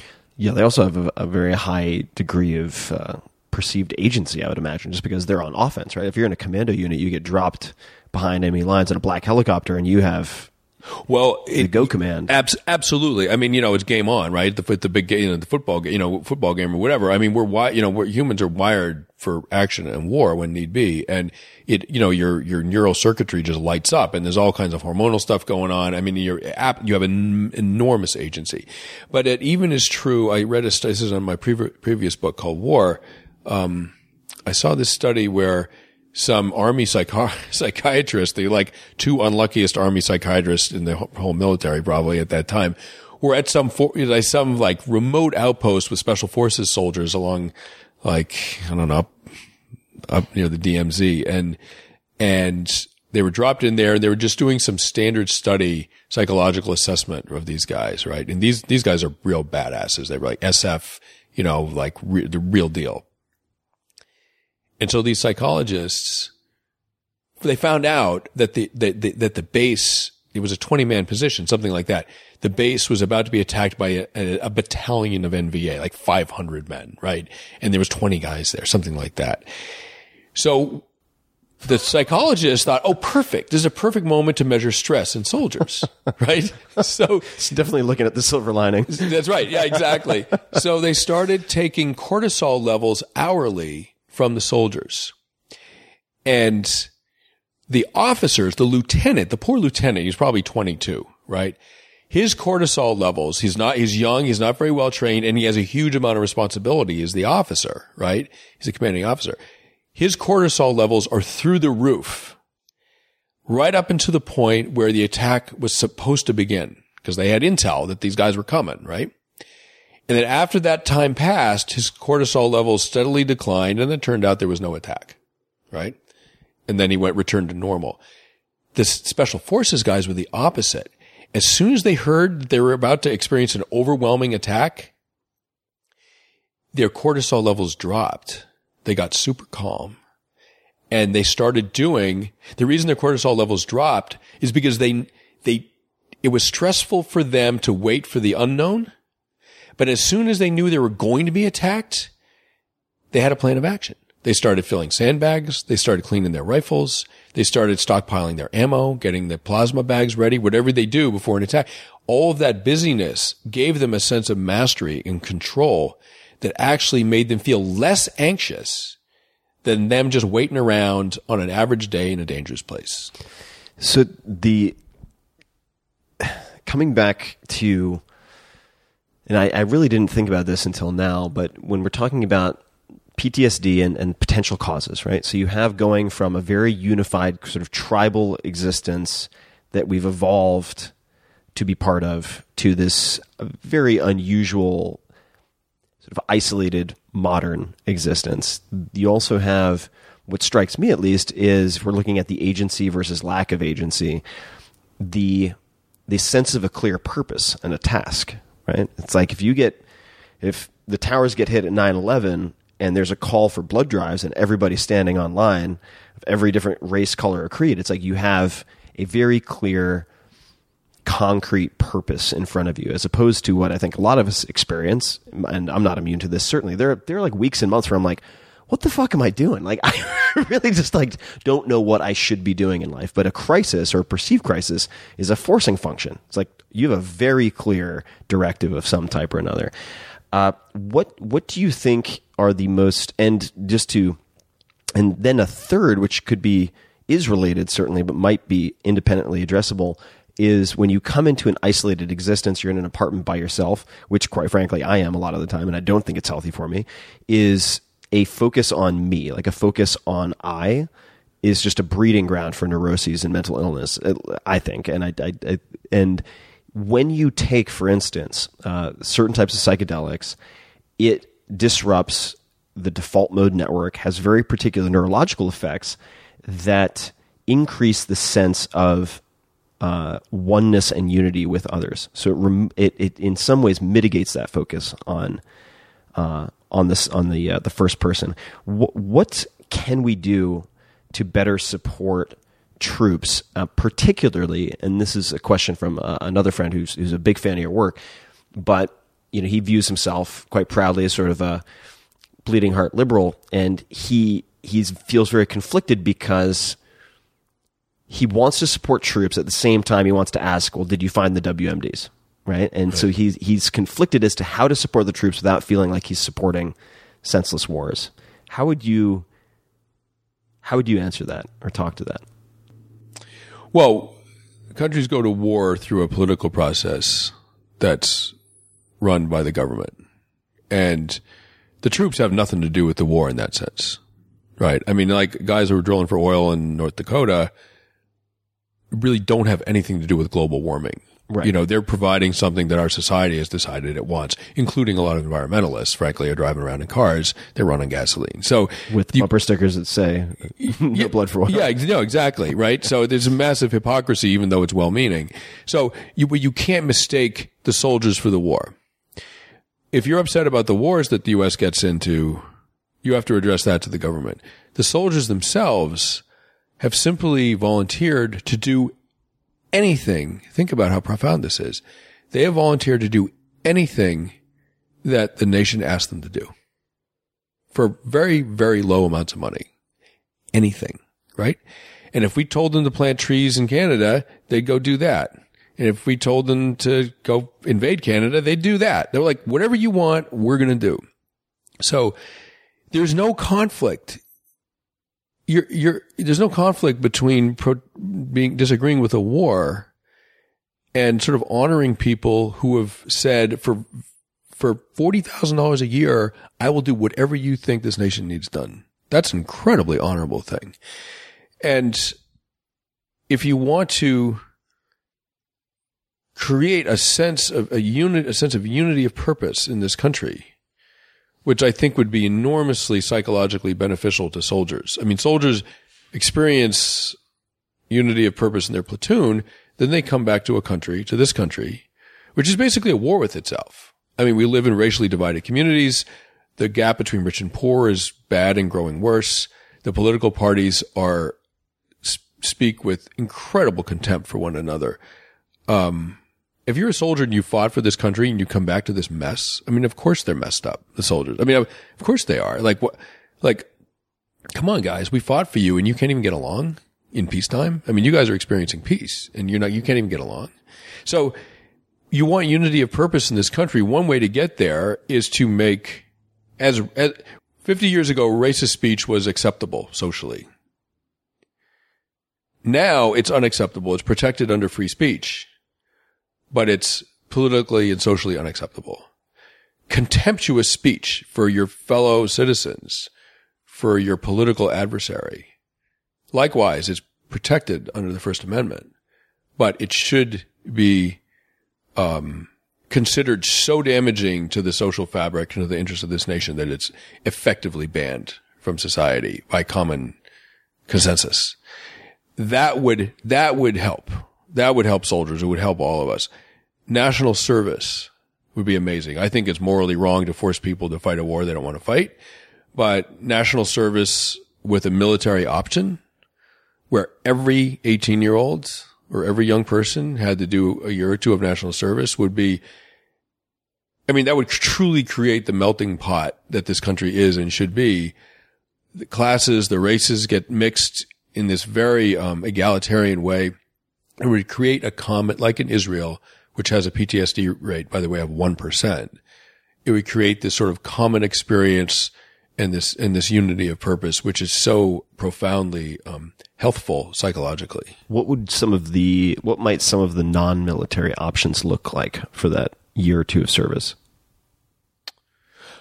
I mean, what do, what's the nation need done? You know, I mean, we need help in the inner cities. You know, we need uh, infrastructure repair. I don't know what, I mean, I, So you it, know, could, it could resemble like a Teach for America or a uh, Peace Corps type of capacity. yeah, anything, whatever. You, I mean, I mean, for us, for us collectively to use our imagination, and we have two things, right? We have this incredible resource of our young people. And we have a nation that's deeply, deeply in crisis. And the, the one thing that unifies us is being attacked, right? We're attacked by terrorists and suddenly we're a unified country. And we, we don't want to, we don't want to have to wait for tragedy to unify us, right? We want to beat it to the punch and actually unify our country for positive reasons instead of as a reaction to a, a, a horrible attack. So I promised I would come back to the Viking helmet. So I want I want to address the Viking helmet. Uh, so I mean, let me let me try to. This is from memory. Let me let me try to give a sketch. So you're in Spain, correct? You go out to a bar with some of your buddies, and you know what? I'll let I'll let you tell it because I think, I think you'll do it more justice. But it it, it uh, underscores a point that I want to ask you about. So could you could you? Yeah, of course. So, and they weren't they weren't even my buddies. They became my buddies. So I was I was 22 years old. My father grew up in Spain and in France, and I I grew up going to those countries. And when I was you know after college, I just I I decided I'd read a lot of Hemingway. Um, I you know um, this is all pretty predictable, right? I read a lot of Hemingway. I wanted to go to Pamplona to see the running of the bulls, to see or participate in the running of the bulls, right? So the Sun Festival of San San Fermin in in Pamplona is this big citywide, you know, like freak show basically for a week, and um, I was sleeping on someone's couch, and one night I slept on a park bench. I mean, it's just a free for all. It's an amazing time, right? And I went out to this bar. Um, in preparation for the running of the bulls the next morning, no one who's within the barricades where the where they run the bulls, no one they fire the cannon off at one at, at seven in the morning to start to release the bulls from the arena, and they charge through town through these barricades. And no one who's within those barricades at seven a.m. woke up at six a.m. to do it. I mean, everyone's been up all. Anyone who's in that thing has been up all night. Well, I was going to be one of them, so I go to this, but it's just some stupid little bar. Sawdust on the floor. I speak. I spoke pretty good Spanish at the time. And I immediately started talking to these two young Spaniards who were just completely shit faced, right? and one of them has a, a leather sort of drinking bag around, I don't know how else to describe it, a leather drinking bag called a bota around his neck, which is filled with red wine. And he keeps trying to get the red wine, squirt the red wine into his mouth, but he keeps missing. It's all over his white t-shirt. and these guys are having the best time in the world. And we're, we just become friends instantly. We're talking and one of them, the drunkest of the two, has a cheap plastic Viking helmet on his head. and I didn't really think about it much. We're talking and, um, suddenly these three very tough looking North African kids walk in. And I had lived in France for a while with my family when I was 12, 13. So I spoke French also. These three really tough looking Algerian or Moroccan kids walk in and they're tough looking guys, right? And they walk into the bar and the biggest of them walks right up to my new friend. I've known him for maybe half an hour and grabs the Viking helmet off his head and says, that's mine. You stole it. So I'm the only one who speaks both languages. So now I'm translating, right? And my friend, my, my Spanish friend, new Spanish friend says, tries to grab it back and says, no, that's mine. I don't know who you are. And the Moroccan guys and the two Spanish guys, everyone suddenly has a hand on the Viking helmet and they start pulling at it and it's rapidly devolving into a pretty good bar fight. Right. And it, the, the helmet starts to rip. It's just cheap plastic, right? and one of them shouts, it's sort of King, King Solomon's judgment almost. Like one of them shouts, stop, stop, we're, we're, we're, we're ripping it, you know? And they stop. Everyone stops because no one wants to destroy the thing they're all fighting over, right? And one of the two Spanish guys, I think the less drunk of the two, turns to me and says, I have an idea. Will you take my place at this helmet? And will you defend it? I mean, this uh, wonderful, elegant way that Spaniards have of speaking, particularly when they're drunk. Will you defend it upon the you know honor of your ancestors and your good name and blah blah blah? And I'm thinking like, how long do you have to know a guy before you have to back him up in a bar fight? I mean, is it under an hour? Really? Is that it? Like, and uh, so I, t- I say yes, I'll defend the helmet, etc. And I take my place at the helmet, and he goes to the bartender. Now the whole bar is watching this. This is high theater, right? At this point. And uh, so me and the Spanish kid are glaring at the Moroccans, and they're glaring back, and we're faced off around this helmet. I'm really hoping it doesn't go to where you know it looks like it's headed. So that the Spanish guy goes to the bar and has a quick conference with the bartender, who produces a big jug of cheap Spanish red wine, and uh, cracks the top open and hands it to him. And the guy comes back and fills the Viking helmet to the brim with red wine. Now, no one wants to be the asshole who spills the red wine, right? it's the festival of San Fermin. The whole thing's running on red wine. Like, no one wants to spill it, right? It just looks bad. So he fills the helmet to the brim, brim with red wine and he puts his hand under it and he says, okay, now everyone let go. And no one wants to be the idiot who spills the wine. So everyone lets go. And he presents it to the biggest, toughest looking Moroccan kid and says, you're a guest in our country, so you drink first. And the guy drank and he passed it to his left and then it went ne- and it went around the circle. And then when it was empty of red wine, it got filled up. And then eventually they just got another jug and started passing the jug around. An hour later, I'm talking to like some girl an hour later, like I eventually extricate myself from this and I look over and the five of them who are ready to tear each other to pieces, right? The five of them are hanging off each other, singing in unison in two different languages, and this and the Viking helmet has been completely forgotten and is under a table in the corner. so the I underlined this and put a bunch of stars next to it. There are a lot of underlines in this book for me. What I liked about the encounter was that it showed how very close the energy of male conflict and male closeness can be. So I, I, want to get your thoughts and advice on this, on something very closely related, which is I, I've felt for a long time, and this is completely unsubstantiated. I mean, it's just a pet theory that a lot of the societal issues that we see are a direct result of male misbehavior from those who do not have an outlet for just innate capacity for violence and force. And I think it's such a great story because it shows how that can be in some cases directed, right? So you're like, oh shit, these guys are about to turn into like meatheads pounding each other's brains out. But like with with a little with a little finesse and enough red wine, like that's all diffused and now they're best buddies. And and uh, you and I I heard a story very much like this where there's a I'm not going to name him, but this this very kind of cantankerous, outspoken, abrasive uh, billionaire walked up to this huge Argentine guy at a party that I was in a different room uh, at the time for, and uh, pushed the guy because he they were both drunk, and he pushed this huge Argentine guy because he assumed I'm the billionaire here. I'm the tough guy who's the alpha male. What's this guy going to do? And what the guy did was turn around, picked him up like a professional wrestler over his head, and slammed him on top of a folding table and shattered the table. oh, that's great. So everyone's assuming, holy shit, like this guy's going to get his life destroyed. This this guy's going to sue the shit out of him, but he couldn't because of like the right. the, the the sort of reputational stakes. Like he, it would be a response that would like forever shame him if that was the response because he clearly instigated it. And then a half hour later, they're best of friends. Yeah. doing shots together. Yeah. But it doesn't always end that uh, neatly, right? And uh, so, so, do you have any thoughts on how? In uh, in the in the society in which we live, let's just say in this case in the U.S., we can end up with more male closeness and less sort of male violence. Do you have any thoughts on that? Well, it's tricky. Um,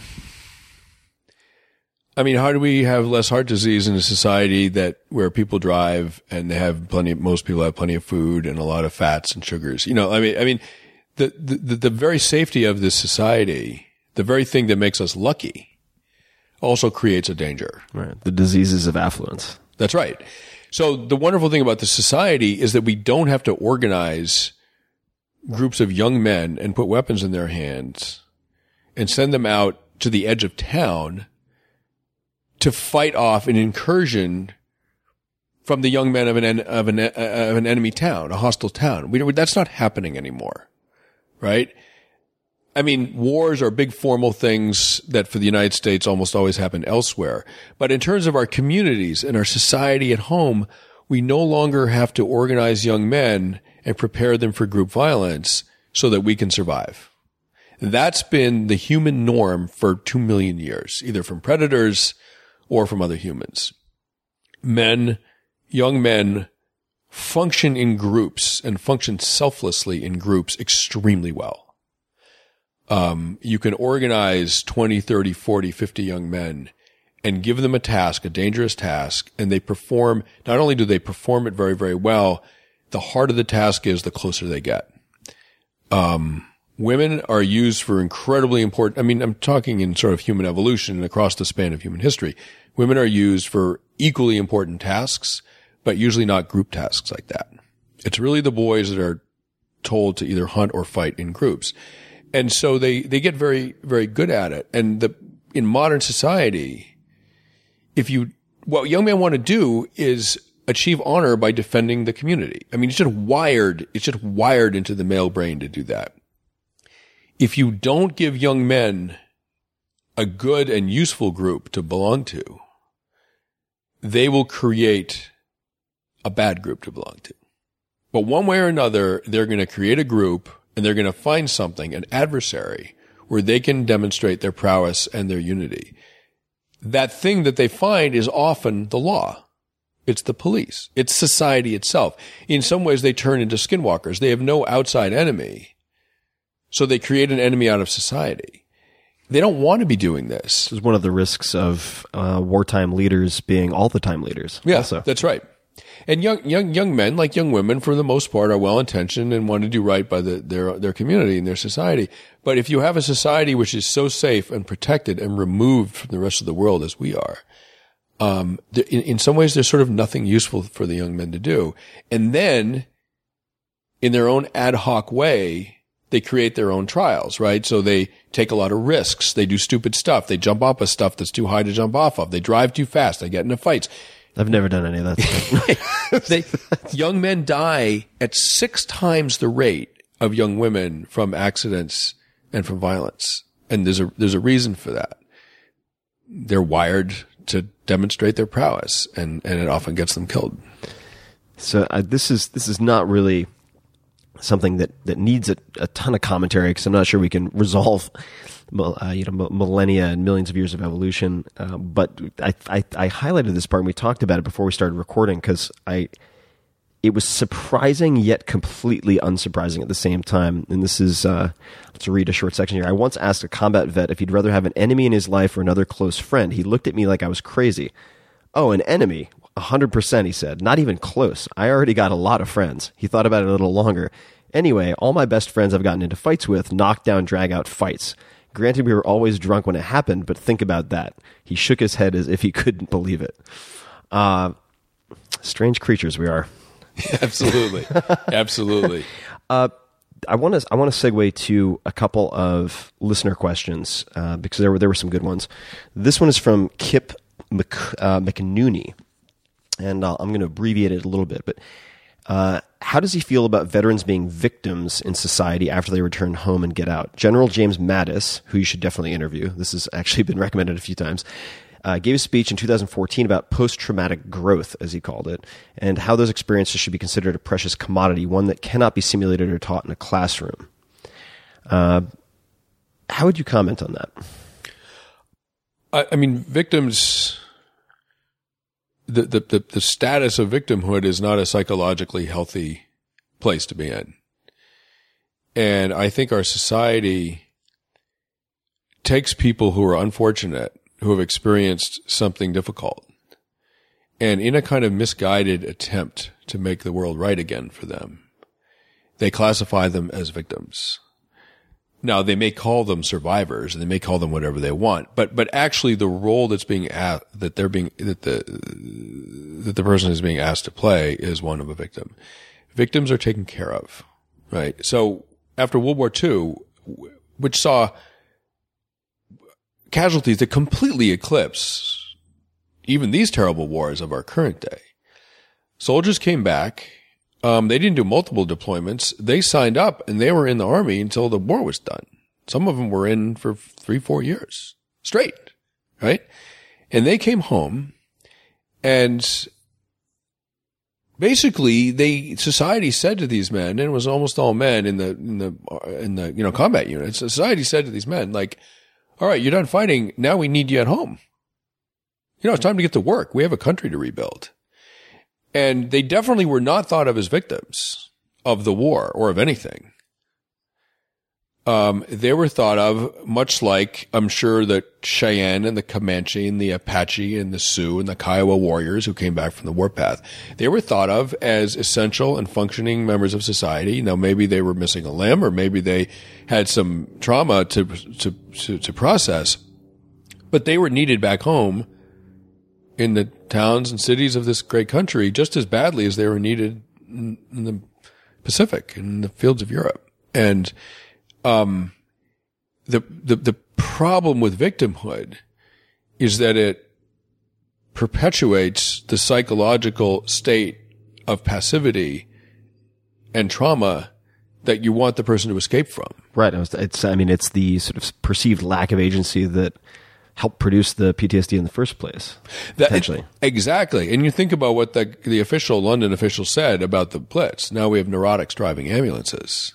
And, and also, I mean, one thing you wrote about, which was, uh, the presence of, of fraud, of course, within disability claims and how, uh, some vets who really suffer from severe PTSD don't want to go to these meetings because they're afraid they're going to beat the living shit out of some guy who's clearly just doing it to receive a check or some type of payment. Yeah, you know, it's a very politically delicate thing to bring up, but and and all I, all I'm doing is repeating the accounts of uh, of soldiers and veterans.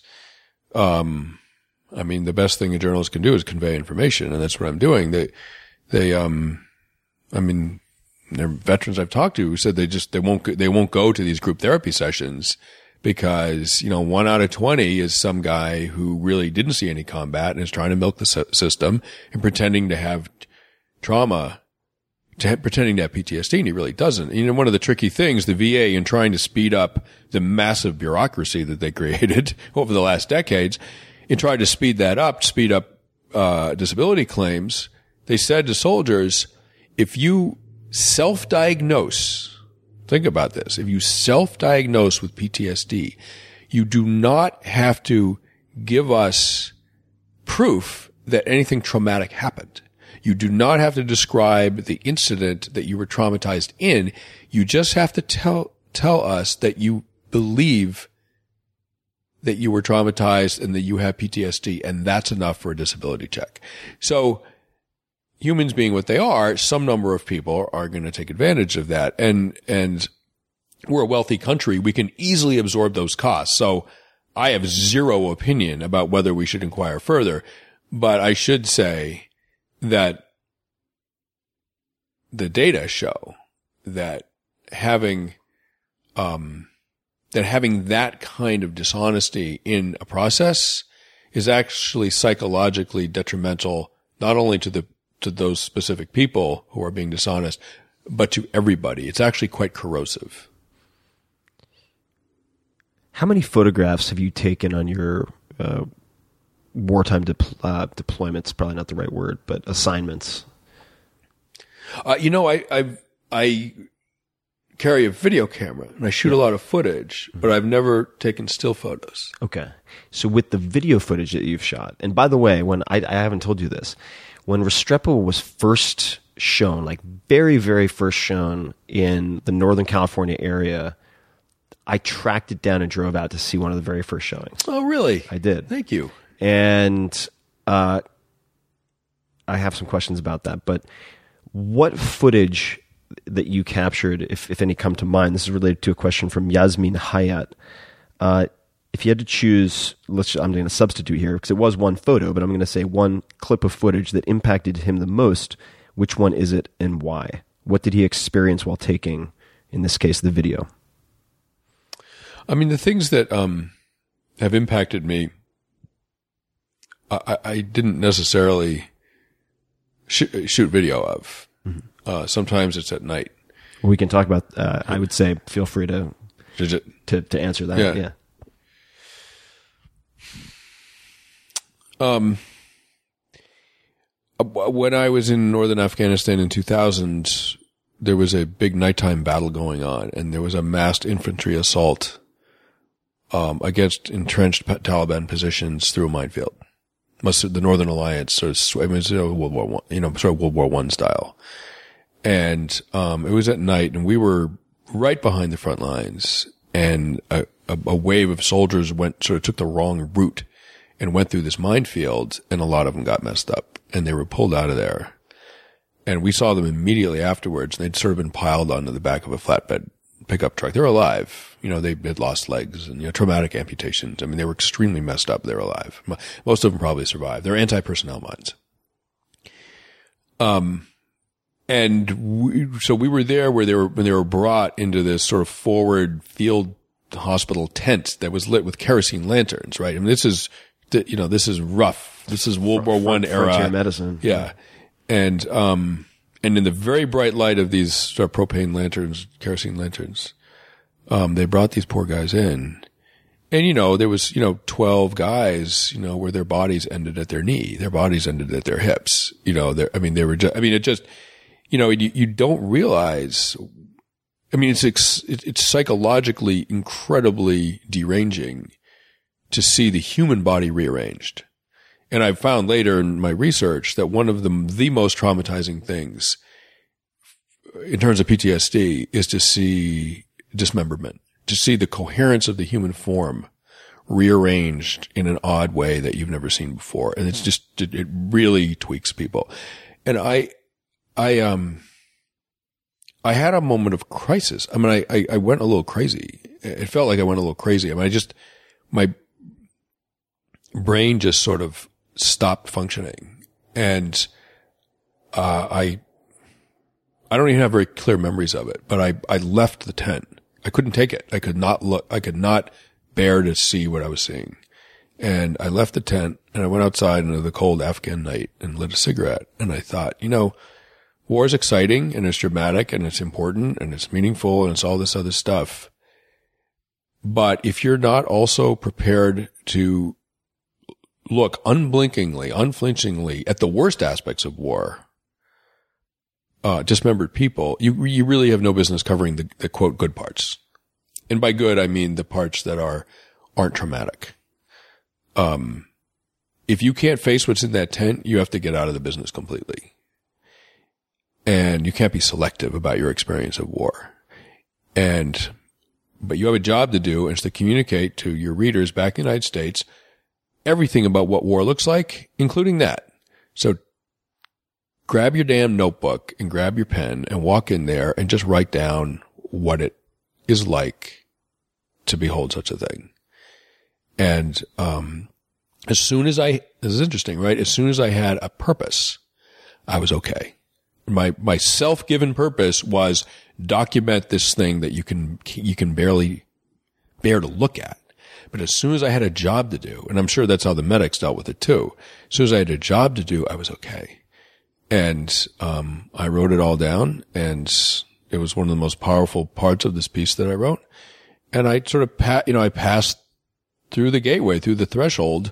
And I, at that moment, I became, I'd been in plenty of wars till then, But in that moment, I became a war reporter. So you mentioned uh, not by name, but Tim earlier. Yeah. Can you uh, tell us who he was, what happened, and how it impacted you? Yeah, Tim Hetherington uh, was a wonderful, brilliant uh, English photographer who I was lucky enough to work with on my project in the Korengal Valley. I wanted to document the experience of one platoon, 30, 40, 50 men throughout one deployment. And I wound up at a little outpost called Restrepo. And on my second trip in there, I, that's when I started shooting video and thinking about movies. And on my second trip in there, I started working with Tim. He was assigned to me by Vanity Fair magazine and he quickly realized that this film project that I had was a pretty good idea and we became partners and we went through a very intense, amazing, difficult year together out there in the Korengal Valley and we both got hurt. Um, we both came very close to getting killed out there. We, it was an extraordinary experience and we became brothers really and we made a film called Restrepo, and it, it, won a lot of awards. And then it was nominated for an Oscar. And we went off to Los Angeles and this amazing world of you know Los Angeles during the Oscars. And I, I, was I was married at the time, and he had you know he had a girlfriend, and we were all out there together. It was an incredible experience. We didn't win; it didn't really matter, and. We had an assignment to the Arab Spring was exploding all around us during the Oscars, right? And so we had an assignment to go back overseas and document the civil war in Libya from Vanity Fair.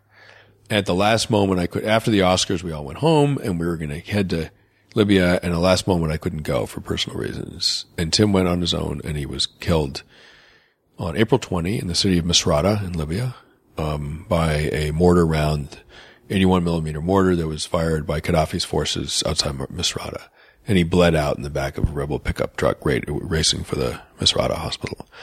And, um, I got the phone, you know, I got the awful phone call in, in New York City and, um, very, very quickly, uh, decided I would never cover war again. Um, it wasn't that I was scared of getting killed. That's a fear that you have to confront early on. And I'd sort of resolve my feelings about it. Um, it's that in wash, in watching the news of his death, and he was beloved by people, including my wife, Daniela. I just loved him. I mean, he just, everyone loved him. And I watched the news of his death ripple, ripple outwards from my apartment, because I got the news first, from my apartment outwards through all the people that he knew, that he loved, on out into people that he didn't even know who loved them, on out through his country and my country. And, and I, I just thought, I don't want to risk doing that to the people I love. I mean, I'm dead, right? Uh, my problems are over, but I'm giving them a lifetime of pain and sorrow. And that's not an honorable thing to do. And so I, I got out of the business. What was that? What uh, was the date on that again? April 20. April 20. Yep. Um, coincidentally, the anniversary of Columbine uh, Hitler's birthday. Oh, there's all kinds of awful things that happened on April 20 for some reason. What do you think your writing future will look like? Uh, Tribe is a really different book from my other books. Um, it's an inquiry into something. Um, it's not a story. It doesn't take place on a fishing boat or in an outpost. Um, it's a meditation and, a, and an inquiry uh, about a society, my society, my country that I love very much, and something feels very, very wrong in our country right now. And I think if you look at the political political discourse right now in this country, it is completely toxic and actually more dangerous to our nation than ISIS is. I mean, really, in real terms of how do we keep this country together for the next 250 years, ISIS is not going to be able to prevent us from doing that. I'm sorry, but we ourselves can. And, and it's happening right now. And, and my book is partly an attempt to, to make people think about what it means to belong to a group. And this country is a group. So, viewing ourselves that way, uh, this relates to a question from Bobby Richards. Uh, working so closely with service members and vets, what would be the one thing he would recommend that an American civilian could do for our vets? Uh, not necessarily as a country, but as individuals. The the main thing that I can think of is drawn from some of my research into American Indian ceremonies for returning warriors in the 8th, 17th, 18th centuries or vets from the current wars, 19th centuries, or vets from the current wars. Um, one of the common themes in these ceremonies is that the warrior gets to recount in front of his community what he did for them on the battlefield. And, you know, often it's a heroic sort of boasting of how brave he was and how he killed the enemy and how, you know, whatever. But it's this cathartic, um, description of a warrior's, a warrior discharging his d- duties for his community. And there's something about doing that for the people you did it for that seems to be, um, very, very psychologically healthy to put it in modern terms. Because it's a, it's almost a universal in these ceremonies. And so I had the idea, I mean, we're not going to go back to a tribal society. I mean, we can't, we can't, we're not, you know, you'd have to get rid of the car, you know, you have to, whatever, whatever. It's not happening. But we might be able to take certain structures of tribal life and incorporate them into modern society, right? So we get the best of both worlds. And the way to do that in terms of returning veterans is to turn the town hall or the city hall in every community in this country on Veterans Day into an open forum for veterans. Um, so this, I have this idea, veteran town halls, where on my website, sebastianjunger.com, there's a page devoted to this. Um, you open up the town hall and a veteran from, veterans from any war have the right to stand up and speak for 10 minutes to their community and I know veterans, right? Some of them are going to be incredibly proud of their service and, and they're going to say they missed the war and it's going to make liberals uncomfortable. And some of them are just to, just to be clear, you would, you would consider yourself a liberal. Oh, I'm total liberal. Yeah, yeah. Yeah. But as a journalist, I'm neutral. I mean, it's really important. As a private person, I'm liberal, but as a journalist, I really try to be completely neutral in my analysis and in my evaluation of things. Um, it, conservatives will be made uncomfortable by veterans standing up and being incredibly angry about the war that they had to fight. And everyone's going to be uncomfortable when someone stands up and just starts crying and can't even talk because they're crying too hard. But all of that is war, right? We sent these people to do a job for us that we deem necessary, collectively deem necessary. And the emotional fallout for it um, is okay as long as we process it all collectively. It's not okay if we just make them deal with it. It's not their war. It's our war. So all of us need to deal with it, much like the American Indian tribes did in these ceremonies. An amazing, amazing thing. So we did this once in Marblehead, Massachusetts, and uh, Seth Moulton is a Democratic representative from from Massachusetts who was a Marine lieutenant in Ramadi, I believe it was. Saw some very very tough fighting. Um, he helped me organize it. We did it together, and last Veterans Day in the town of Marblehead, Massachusetts, if you were a civilian and you like to say, I support the troops, what that literally meant on that day last year in Marblehead, Massachusetts was that you really then should go down to the town hall and listen to what the veterans had to say about what was like for them. There's no Q&A. There's no debate. This is not an evaluation of the war. It's not a patriotic thing. It's not an anti-war thing. It's just, this is what the experience was like. And I really, really think that if we could do this in every country, around, in every town across the country, that it would be enormously therapeutic for veterans, but even more important in some ways, it would start to bind the country together again. I think the veterans are suffering because the country's suffering. And if we can heal ourselves as a nation, the veterans are going to be fine. Could not agree more. Uh, well, let's uh, let's shift gears just to my perhaps somewhat typical uh, series of rapid fire questions, and then we'll we'll wrap up and have some more coffee. oh, and I didn't look at those in advance, so now I'm in trouble. All right, all right, I'm ready. Let me get ready. here we go. All right, I'll let you Let you limber up. Okay, I'm doing a little shadow boxing. All right. The, uh, the so the first is uh, when you hear the word successful. Who's the first person who comes to mind, and why? Martin Luther King, Why? because he transformed society in an incredibly courageous way. How do you define courage or bravery? Courage is risking or sacrificing your life for others. What is the book or books that you have given to others most often as a gift? At Play in the Fields of the Lord by Peter Matthiessen. I also recently read Sapiens by a guy named Harari, which is just phenomenal. That's a good book. I'm going to give that thing over and over again to everyone I know. There's a friend of mine who's also been on the podcast named Naval Ravikant, who you have to meet at some point. You guys would get along famously. Also, one of his favorites of the last couple of years. At Play in the Fields of the Lord. It's a novel by Peter Matthiessen. It takes place in the jungles of of um, of South America, and it's about a a Sioux Indian named Lewis Moon who grew up on a reservation in the 1970s, and he goes down to Brazil to meet his what he considers his forebears, and Wow. it doesn't go very well. That sounds. And now, uh, am I getting this right? Matthiessen also wrote uh, In Search of the Snow Leopard, or am I getting that? That's right. Yeah, yeah, yeah. Yeah. Uh, fantastic writer. Uh, what are you? What would your close friends say you're exceptionally good at? if I had two drinks in each of them, Um, I think they would say that I'm really good at not reacting to things and seeming like um, I'm unaffected when actually I'm deeply affected. but on the surface, you're not emotionally reactive. That's right.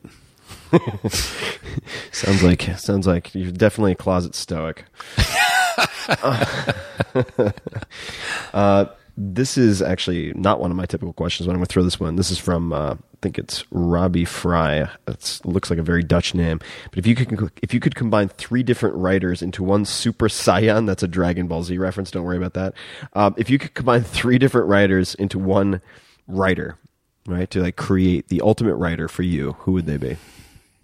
I think I would have to pick Cormac McCarthy, Peter Matthiessen, and Joan Didion.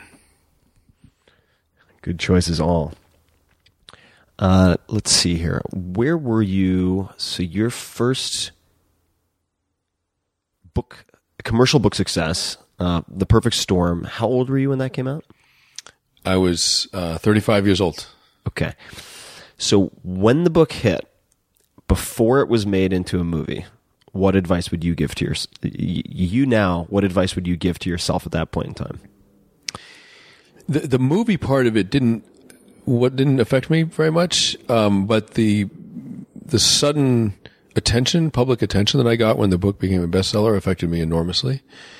And I think I would say to my and I was very anxious about all that. I think I would say to myself, you know, there's nothing the public is not a threat. Like the public is actually waiting to hear someone anything say something that's helpful and makes sense because we're all trying to get through this life together. And everyone, everyone wants some guidance. And if there's anything I can say through my work or just on a stage that, that, that, that gives some comfort or guidance to people, they're enormously receptive. And when you, when you realize that we all need each other and we can all learn from each other, your stage fright goes away. And I had a terrific case of stage fright when my book came out. How do you feel now when you're getting ready for a talk, like your TED talk? Oh, I don't think twice about it. I mean, I'm just, um, I, I mean, it just doesn't affect me at all. I think my heart rate goes up a little bit. Uh, what is the most uh, what purchase of hundred dollars or less? And we don't have to stick to that exactly, but recent purchase that has most positively impacted your life. I think Sapiens. Sapiens. Yeah, I mean that It's book. a, it's a it's a fun book to read. it's amazing. I mean, I, I just started looking at everything differently. Like, I mean, I love that book, and um, but books are. I mean, a book is a kind of thing of magic, right? I mean, it contain. It, it, I mean, it it contains a universe of information. So, and it's cheap at the price. So, I that maybe it's unfair to use a book. Um, hundred dollars or less. Um, I mean, I think one of the best values you can buy for a hundred, you can get for a hundred dollars is an axe, a good axe. Good axe. You can do almost anything with a good axe. Any particular type of axe? What are the characteristics of a good axe? Um, It's got to be. It can't be cheap wood in the heft. It's got to be good steel. I mean, I you know I don't even know how to evaluate this. Basically, the more you pay for an axe, the better quality it is, and the longer it'll last, and the better it will cut. And you keep it really, really sharp, and you can cut not as fast as a chainsaw. I've used chainsaws a lot in my life, but you can. um you can basically do anything with it given a little bit of time. And I've spent a lot of time in the woods. And if I had to take pick one thing to take into the woods with me, it would be an axe. I was just thinking, like, how would you open a tuna can with an axe? Like, you Oh, you that's could- so you easy, you man. Definitely open it. Oh yeah. Yeah, no, I remember when I was a young man in my 20s and I was living just stupidly in some stupid apartment in Somerville, Massachusetts. and I- had a date with this girl, this beautiful girl, and I invited her over and I was going to make spaghetti. I mean, I'm like 23, right? I'm going to make spaghetti. and I, like an idiot, I, I mean, I got like, and I cans of tomato sauce and pasta, right? And she came over and I realized I didn't have a can opener. And, um, but I knew the answer and I went into my room and I got a hatchet that I had and I opened the ta- cans of tomato sauce with a hatchet and I hit it pretty hard and completely splattered her with tomato sauce. and here's the amazing part. She still went out with me. Very memorable, at the very least. Yeah. Yeah. so then he pulled out a hatchet. That's right. Yeah, exactly. Right. She probably still relieved that you weren't a serial killer who was going to take her That's head right. off. That's right. Oh my god. Uh, let's see. Uh, what is something you believe, even though you can't prove it? Wow. That's a great question. I believe I'm a good person. What are some of the habits or common practices of journalists that you dislike?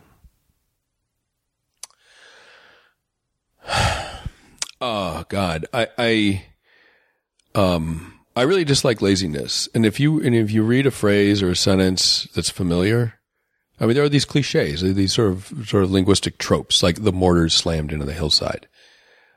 I just don't want to read that again. You know, like just say it in an original way, or don't say it. But you're wasting everybody's time, including your own, if you write by and rely on these sort of linguistic tropes. I really, I really dislike that. And um, also the the the point of journalism is the truth. It's now I was talking about this on the phone earlier, and you know maybe you overheard me, but it but it it uh the point of journalism is the truth. The point of journalism is not to improve society, and there are things, there are facts, there are truths that actually feel regressive. But it doesn't matter because the point of journalism isn't to make everything better. It's to give people accurate information about how things are. And I think journalists really confuse those two things. Advocates are what we need for improvement, but not journalists. Journalists provide information like doctors provide information when they look at your, the x-ray of your lungs after you smoke for 10 years. Yeah, you need accurate forensics. That's right. Yeah, that's right. What do you think your 70 year old self would give to your current self as advice?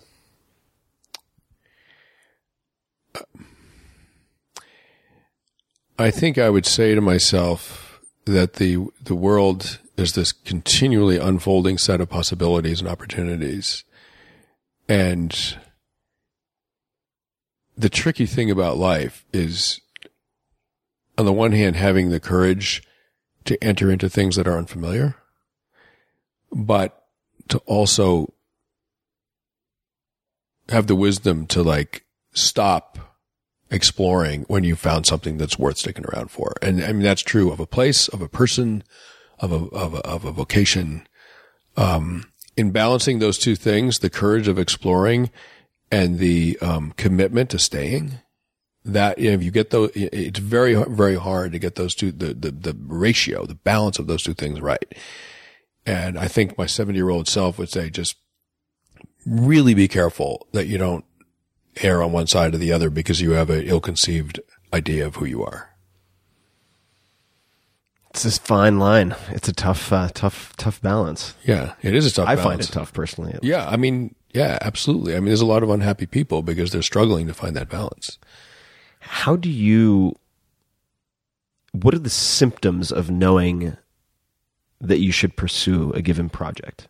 Right, because you've got Navajo long distance running, you have the perfect storm, you have uh, you know, quite quite a bit of terrain that you cover.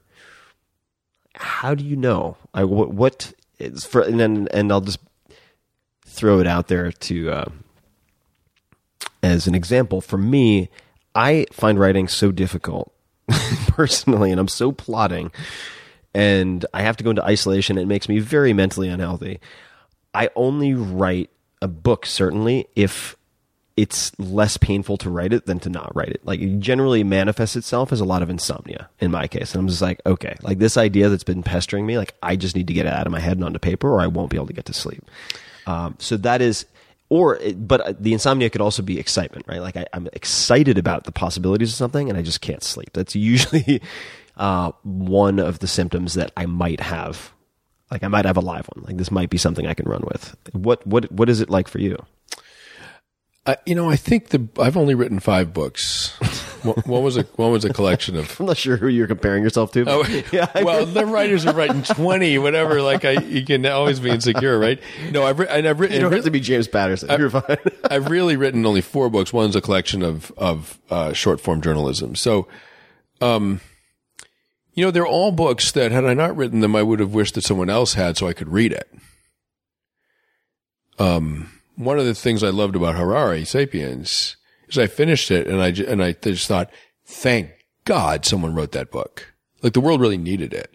And the books that I write, maybe I'm flattering myself, but it feels to me like the, the world needs this book. And I know that sounds horribly grandiose, but I have to say, I, it's the feeling I'm looking for when I'm choosing a topic. I, I, I, I really don't want to write a book that I'm not sure the world needs. Yeah, yeah. I mean, I think uh, if you look at, I mean, we're sitting in Silicon Valley. If you look at some of the, not some, probably all of the biggest successes I know personally, they were scratching their own itch. I yeah. Mean, it was something they felt needed to exist. Absolutely. Uh, Absolutely if you had one billboard anywhere and could put anything you want on it, what would you put on it?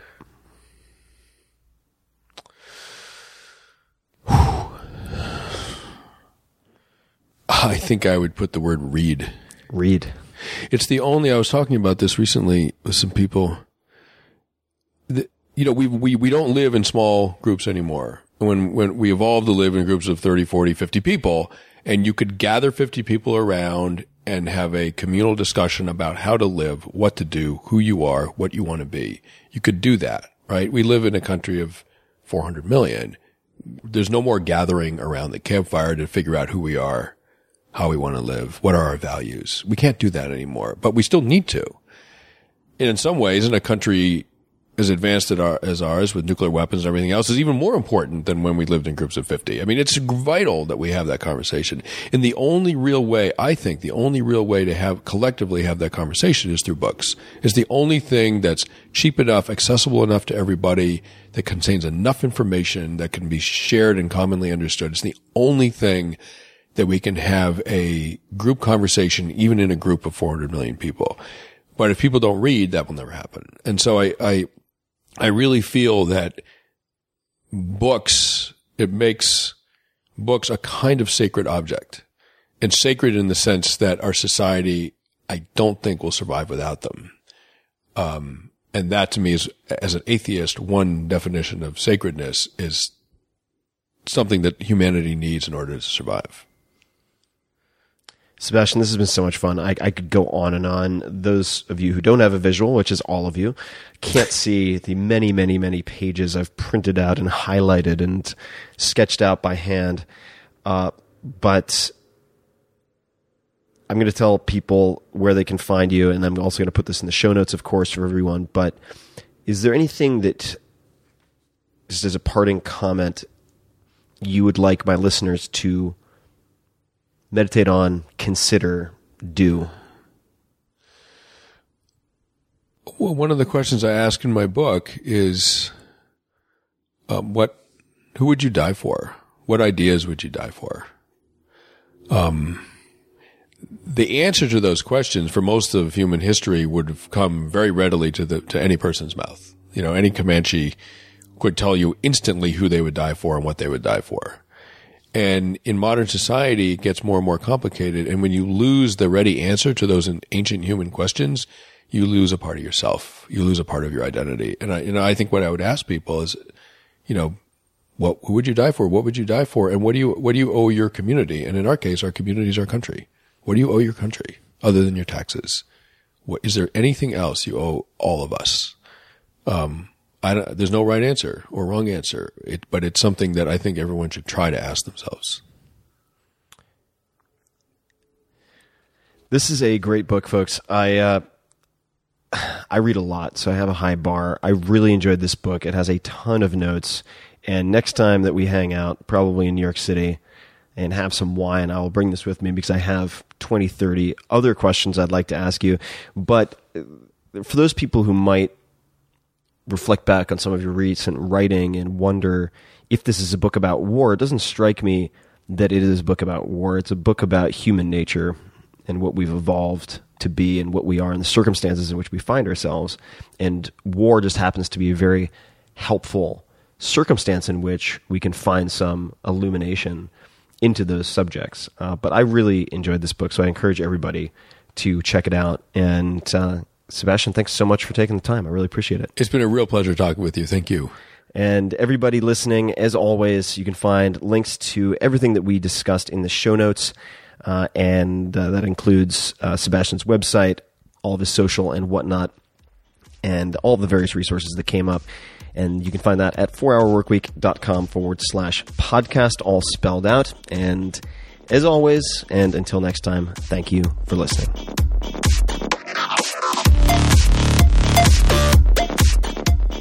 Hey guys, this is Tim again. Just a few more things before you take off. Number one, this is Five Bullet Friday. Do you want to get a short email from me? Would you enjoy getting a short email from me every Friday that provides a little morsel of fun before the weekend? And Five Bullet Friday is a very short email where I share the coolest things I've found or that I've been pondering over the week. That could include favorite new albums that I've discovered. It could include gizmos and gadgets and all sorts of weird shit that I've somehow dug up in the uh, the world of the esoteric as I do. It could include favorite articles that I've read and that I've shared with my close friends, for instance. And it's very short. It's just a little tiny bite of goodness before you head off for the weekend. So if you want to receive that, check it out. Just go to 4hourworkweek.com. That's 4hourworkweek.com, all spelled out, and just drop in your email, and you will get the very next one. And if you sign up, I hope you enjoy it.